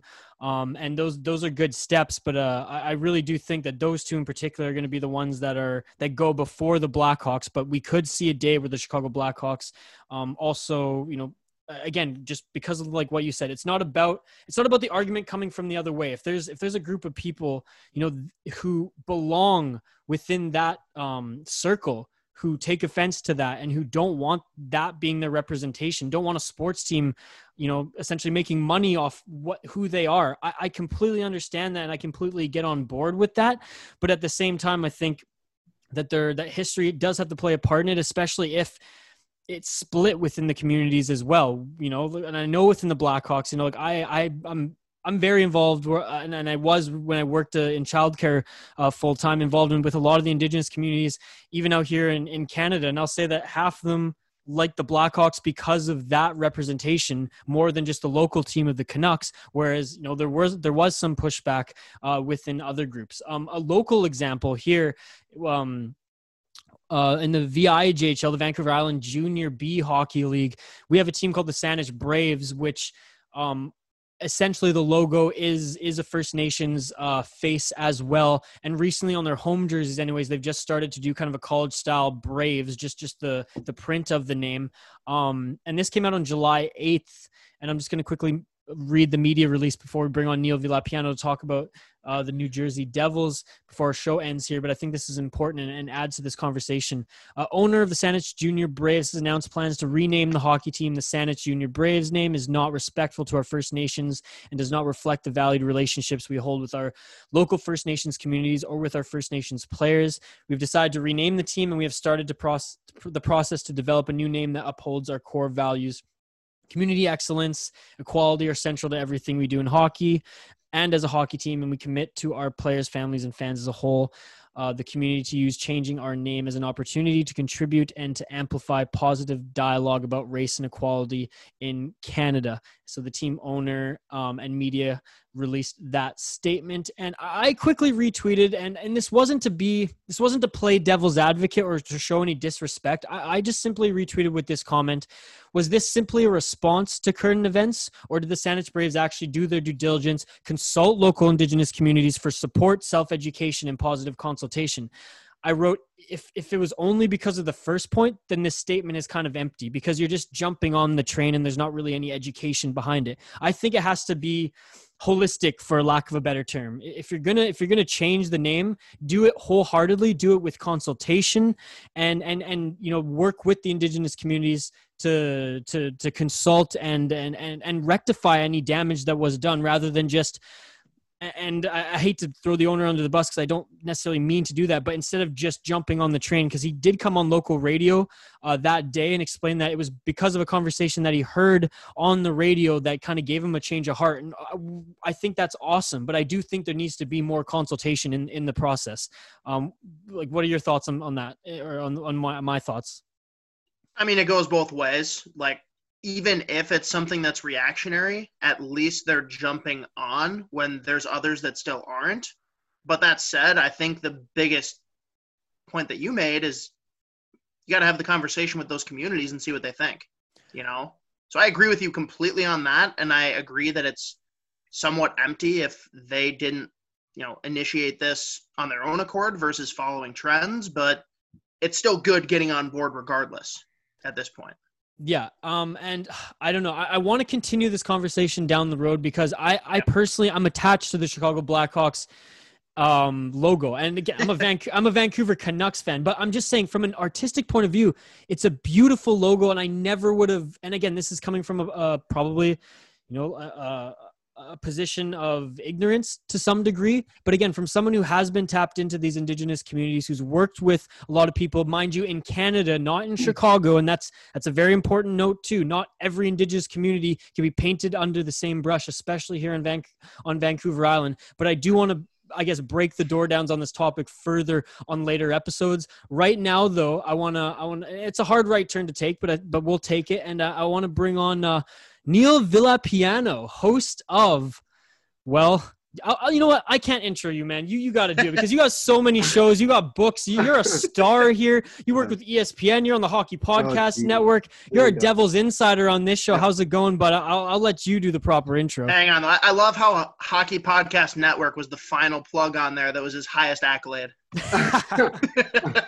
well, first of all, what's going on, guys? How's everybody doing today? Um, I'm sure everybody's uh, doing well one way or another during this quarantine. Um, but yeah, for those of you that don't know, my name is Neil Villapiano. I am the host of the Devil's State of Mind podcast, the New Jersey Devils podcast here on the Hockey Podcast Network. Uh, I've been through now what about five episodes so far since the beginning of uh, beginning of July, so it's it's been a lot of fun, honestly. Um, I'm also the host of the Mofobo uh, Sports Network, both as a podcast, which you- you can find on Anchor and Spotify, and I'm also the host of of our um, our YouTube channel, where you can check out a video that we post weekly about um, you know things that are going on in the world of sports. Uh, and I'm also an author. I wrote a book. I wrote a book called JETS Pain, Pain, Pain, which is about being the pain, having the pain and suffering of being a New York Jets fan. So obviously, for a lot of people who have experienced that pain, especially if you are a Jets fan, uh, this might be the book for you. So uh, you know, definitely go check that out. But um, I'm happy to uh, I'm happy to jump on here with you guys. See, I You- couldn't. you, I couldn't know have this is done a it justice. Minnesota-based podcast, right? What's up? We, we know plenty about football Soros, so Good. you're good. Good. I'm glad. I'm glad I could. Uh, I'm, I'm, I'm glad to hear that. Guys, hear that. and he's a tremendous author too. He contributes for ESPN. He's he's also a broadcaster for local junior B hockey. Like I said, I, I just didn't get my list together, Neil, or else I would have given you a Yeah, proper no, intro. I, I have one of them. Um, the Jersey Shore Whalers is the hockey team that I broadcast for. Um, we're out of the USPHL, which is the top uh, junior hockey league in the United States. Um, and we cover games on Hockey TV along with uh, our play-by-play guy, uh, Jimmy Finizzi. Shout out to him. Um, yeah, we're actually he and I are getting ready to um, hopefully, if the season actually happens, uh, going into our fourth season together, broadcasting side by side. So. Uh, you know that'll be a lot of fun once we get that season underway. That's awesome, man. And yeah, everyone go check out Neil's work right after you uh, tune in to this podcast. Okay, Neil, we don't have a lot of time left here on the show, but I did want to bring you on. And I know people who've listened to the Sota Pod uh, the last few months are familiar with you as, you know, you came on for a full blown guest segment. I think we talked for like an hour, man. Neil's one That of was the my first one that I listened to, man. Oh, that was there my you gateway go. drug. There Hey, you you go. go. Um, Neil knows so much about the sport of hockey, but so much in particular about the New Jersey Devils. He's doing an outstanding job for the Hockey Podcast Network right now, and there've been some big changes and uh, you know, and a lot of news in regards to New Jersey Devils this week. And I thought, who better to talk about it than Neil Villapiano? So let's start with uh, well, the general manager now. His his interim tag was removed. Um, before we get into the coaching change, because again, we didn't even talk about Lindy Ruff when you came on the podcast and talked about a host a few months ago. Let's start with the general manager, and then we can segue into the coach. Um, are you happy with this move by the New Jersey Devils in regards to the general manager? I am unbelievably pumped. Uh, this is the guy that everybody, we all wanted him. Every Devils fan you can ask, this is the guy we wanted. We liked Fitzgerald from the time he got the interim role, what he did during the trade deadline, and how bluntly honest he was about the expectations of this organization over the next couple years. Look, the reality is simply this the team has a lot of young, talented players that are going to be here for a long time. But, but also the fact that are, are the Devils a Stanley Cup contender? Not for another couple of years. They need to better their defense. They need to find a legitimate backup goaltender for Mackenzie Blackwood so that, so that he doesn't have to play, you know, 40, 50 games a year. And I think that with time and with someone who fully understands the holes that we need to fill, uh, which apparently to me it feels like Fitz is that guy. Um, you know, that's the way we're looking at it. So we all wanted Tom Fitzgerald to get the job. We were just kind of wondering when that was going to be. We didn't know if it was going to be, you know, earlier this this you know period or if it was going to be down the road. You know, and and we'd also heard about the you know the possibility of maybe former Canucks general manager Mike Gill- Gillis maybe getting the job. I know he was interviewed. He was pretty much the only other guy that I know of that was reported that was interviewed for the job. But I think at the end of the day, uh, Joshua Harris and David Blitzer realized that you know Fitz is the right guy for this team. It's his time to become a general manager. He's been he's well respected around the hockey community. A lot of people wanted to see him get a GM job. He'd already been offered a couple opportunities. Uh, one of them, I think you and Isha, Isha, you and I talked about was he was actually offered uh, a chance to interview for the general manager job uh, with Minnesota. Um, Right, You know, yeah. I think about a year ago. So he had, you know, so he's he's definitely uh, somebody that was considered a hot commodity, and I, I'm just really happy that the Devils were able to get him. And now that he's officially the general manager, we can now take that next step uh, towards getting back to being a very respected and competitive franchise. Well, in just your uh, opinion, quick. I mean, what what made him so? Um, well, I, I, I guess what's made him so so liked by the fans, and what made him a hot commodity amongst well uh, franchises? Because, like you said, he was interviewing, and I mean, even even out here in Vancouver, we heard his name circling around when Jim Benning's contract was up before he Right. signed his extension. So, what makes this guy special in in, in like a minute or, or a minute thirty? Well, well, to be very quick with you, I would say number one is that the way that he was respected as a player. You know, he was uh, one of the first captains in Florida Panther history. He helped lead the Panthers to the Stanley Cup Finals in 1996. So he's a born leader. I think a lot of people respect him for that. And I think as he worked up the range, especially with Pittsburgh, working under Ray Shero, and then coming to New Jersey and doing the same thing, you could just tell that he had a lot of you know positive things to, that people said about him throughout the community. I think a lot of the moves that he makes, particularly working with the Binghamton Devils the last couple of years and just gaining as much knowledge as possible, I think that was a big thing. But I think the number one thing was that he was bluntly honest with where the team was. He didn't sugarcoat it. He didn't try to, you know, say false things. He said, look, we're a couple years away from being a Stanley Cup contender. We just need to fill in some pieces. We have a lot of young talent, and we just have to move forward with that. And we're going to do it, but it's going to take some time. And now that we've kind of officially said that we're in a rebuild, that just kind of makes it a little bit, you know, more of a, you know, weight off the shoulder type of thing where now we know exactly where we are as an organization. And knowing that we have someone like Fitzgerald who understands the team, understands what it takes to get to the point that he wants wants to be at with this franchise, um, is a very positive and certainly exciting time uh, in the Devils organization. Well, I mean, it, I'm I'm glad to see that you're excited because I mean, this team obviously didn't didn't perform up to the level that a lot of us, especially outside of the market, thought we would. I mean, State of Hoppy just just quickly when when when all these moves were made last year with the with the New Jersey Devils, uh, PK Subban, the oh, it escapes me right away, but the the Russian signing, Nikita Gusev. Gusev, you know, the top player of the KHL, um, and Jack Hughes. I mean, State of Hoppy. Did you not think that this team would actually be a little bit more competitive than what they were? Like, or were, was this their true Well, colors? I mean, that's not a fair question because they were just awful compared to expectations. I thought that they would be kind of in that bubble range. I kind of saw them as being a nine or 10 just on the outside looking in. But if they hmm. got in and were a six, seven, eight, I wouldn't be shocked. But I mean, to your point, you throw out all those names and everyone thinks it's just immediately going to click, hmm. everything's going to work. Yeah. I definitely didn't expect them to fall down the rankings as far as they did but I also wasn't the one sitting here saying that they were going to be one of the three teams that represented the Metropolitan either.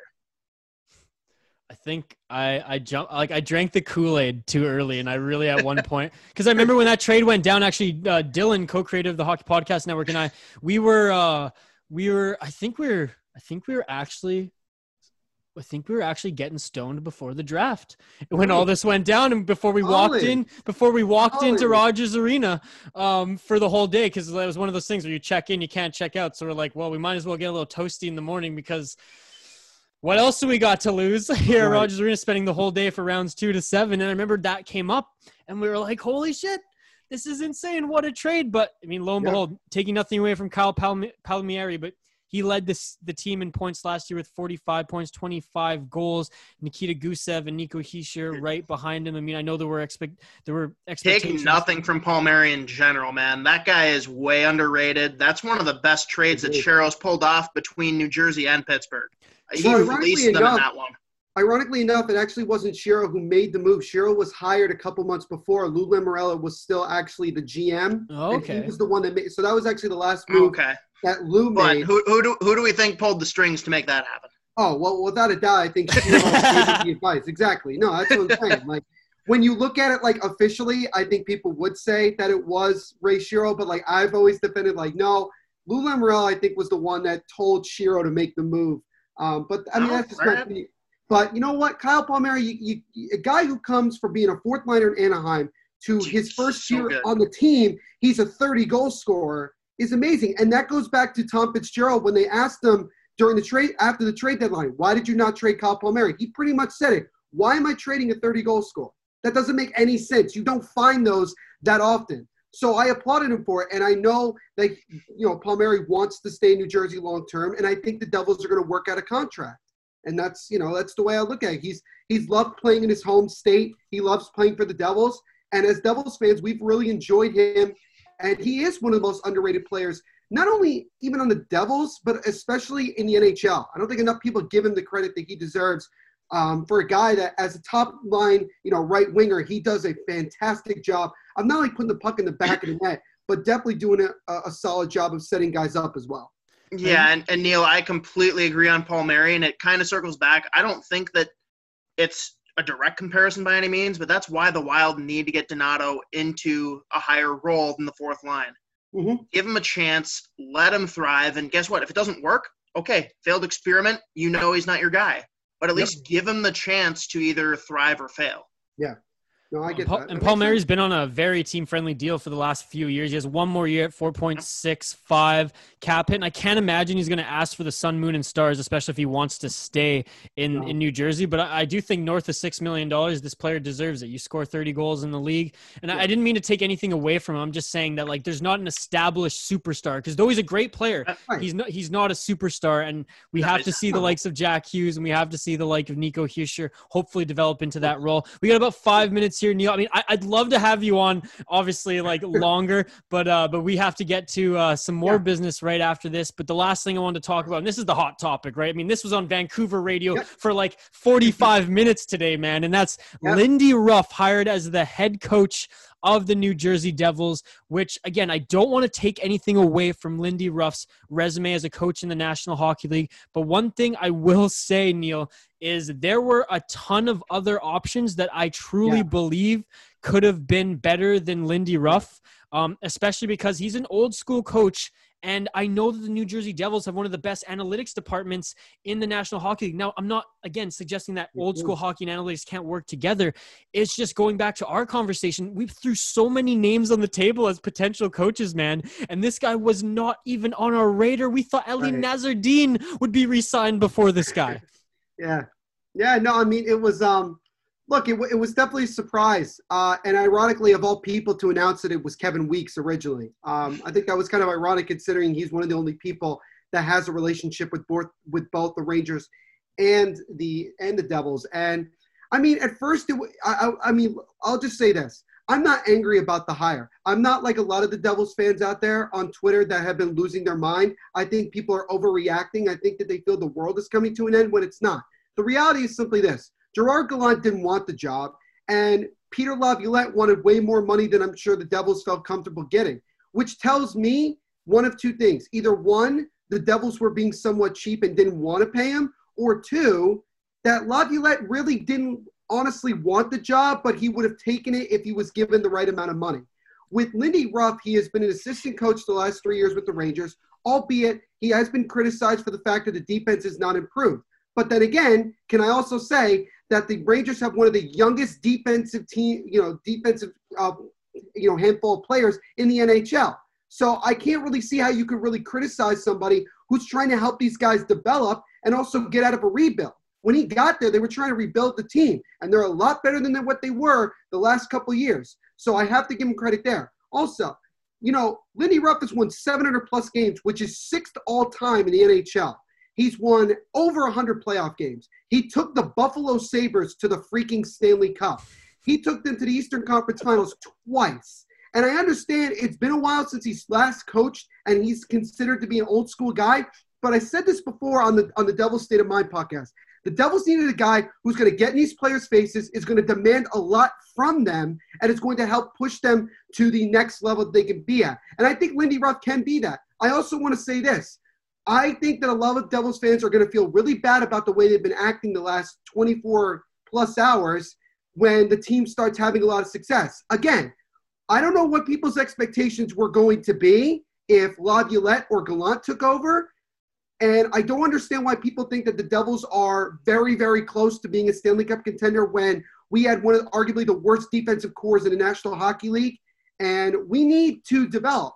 And I think that with the combination of an old school guy like Lindy Ruff and like you mentioned, the analytics of the New Jersey Devils, I think that they'll work it out. Also, remember, this was Fitzgerald's hire. The ownership had nothing to do with it. So stop blaming the ownership for you know doing this. It wasn't their decision. It was Fitzgerald's decision. He trusts him, and we have to do that. We got the general manager that we wanted, which is a lot more important than the head coach. Because if it doesn't work out in a year or two, okay, you could fire him. And also, here's another thing. When we hired John Hynes, he had no NHL head coaching experience, and look what it helped, and look what ended up happening. You make the playoffs, albeit barely, once, and you get and you end up getting the first overall pick two of the last three years. So, is it good that we're trying something completely different? Yes. And I think that at the end of the day, Lindy Ruff is going to do a very solid job. I don't think that it's going to be as all bad as a lot of Devils fans say. And I'm going to talk about this on the pod on my on my Devils podcast uh, either to, you know tomorrow or, or Saturday. But at the, the at the end of the day, Lindy Ruff is a solid hire. I'm starting to see a lot more people get on the bandwagon, and let's just give him an opportunity. He's proven that he is a solid head coach. We just have to give him the chance to prove whether he can or cannot before we completely lose our minds and start posting, you know, Trump videos saying "Get the SOB out of there, he's fired." You know, I, am not going down that. I I, I don't want to go down that road three games into next season. So let's just give them a freaking chance. Let's see what we do with the cap space that we have. Because guess what? Since the cap base cap space is staying right where it is, we have a chance to take advantage of so many other teams, get a lot more talent in here, and really make a difference right from the jump. So let's just give these guys an opportunity. And Alain Nasreddine could be an assistant coach with the Devils. He already expressed that he would like to stay with the Devils organization, either stay here or go to Nashville and go work under John Hynes again. So I would love to keep Nasreddine on as the power play guy because he did a solid job when he was doing that. So let's just relax a little bit here, guys. We got an experienced coach and actually competent head coach with a system that is not going to allow this team to score one to two goals a game and have to rely on Mackenzie Blackwood to make 80,000 saves a night, okay? We saw that with Cory Schneider for several years. I'm not trying to see that with Mackenzie Blackwood. And then by 2025, we think that Mackenzie Blackwood was just as bad as Cory Schneider has been the last couple of years. So let's let's just calm the hell down. The world is not coming to an end unless you don't count COVID-19, but it's not coming to a freaking end anytime soon. Let's trust in what these guys are doing and give them a chance to prove whether they can or cannot. Neil, I I love your energy, man. You've gotten me all fired up. I, I, I can't wait for this next season to see what happens with the Devils. I can't wait to bring you back on Thank the you. podcast. We got to run, man. Uh, again, yeah, I'm sorry. I hope we uh, I hope next time we have some more time. Shit, man, we'll carve out a whole you know guest segment for you in the next couple weeks because this is sure. awesome. Um, thanks again for joining us. We again yeah. we we got to run, but again, uh, you can follow. No you can follow Neil at Devil State on Twitter. You can follow his personal account at the NVP Show, and of course, he's part of the MoFobo Network on YouTube, and he has a podcast as well. We'll retweet all your information, my man. Thank uh, thanks for joining the Sota Pod today. That was awesome. No problem. No problem. Thank you for having me on. No problem, buddy. All right, State of Hoppy, we gotta we gotta run here. So I quickly just uh, wanna wanna follow up with one thing and say that he, he's right in the sense that like Lindy Ruff, he has the experience. I mean, he he won 50 games with the Dallas Stars in 2015-16, and he did bring up some good points that the Rangers defense was is really really young. But if you look at the analytics, take a deep dive into the Rangers defense. They were absolutely awful last year. So young players are not. I'm, I'm, I'm interested to see uh, what he does moving forward with this team. Uh, thanks to everybody tuning in on SoundCloud, Spotify, and Apple Podcasts. Folks, the best thing you can do for us this week, uh, besides donating on Patreon, is to give us five stars on iTunes and Apple Podcast. Uh, go listen through our website, thehockeypodcastnetwork.com, or on your app. You can download the episode before you listen as it helps our business. Uh, jump on Patreon, patreon.com slash the hockey podcast network. Our after hours live show is happening after UFC Fight Island this Saturday. Um, once that's done, go on uh, Facebook slash the hockey podcast network or, or you know, jump on Twitter. We'll share all the links and all our social media for episode four of the After Hours, and then subscribe to Patreon for the full podcast if you miss any of the show. You can find me on Twitter at VI Sports Talk. You can find the Sota Pod, which will have all of our poll questions for next week at the Sota Pod, and everything else at the Hockey Podcast Network at Hockey Pod Network. Can they find you, State of Hoppy? You can find me at State of Hoppy on both Twitter and Instagram. Awesome, guys. Well, again, th- this has been outstanding. It's it was one of the first shows where we brought on some live guests. You know, we'll we'll continue to do that down the road, but but bear with us. Um, it was fun though. I mean, Neil, the, the amount of energy that he brought, man, didn't that just blow I your can't mind? match that. That's awesome. All right, man. Well, this has been fun. Um, signing off, I'm Isha Jeromy. This has been the Sota Pod presented by the Hockey Podcast Network. Don't fear, just drink some beer and stay wild.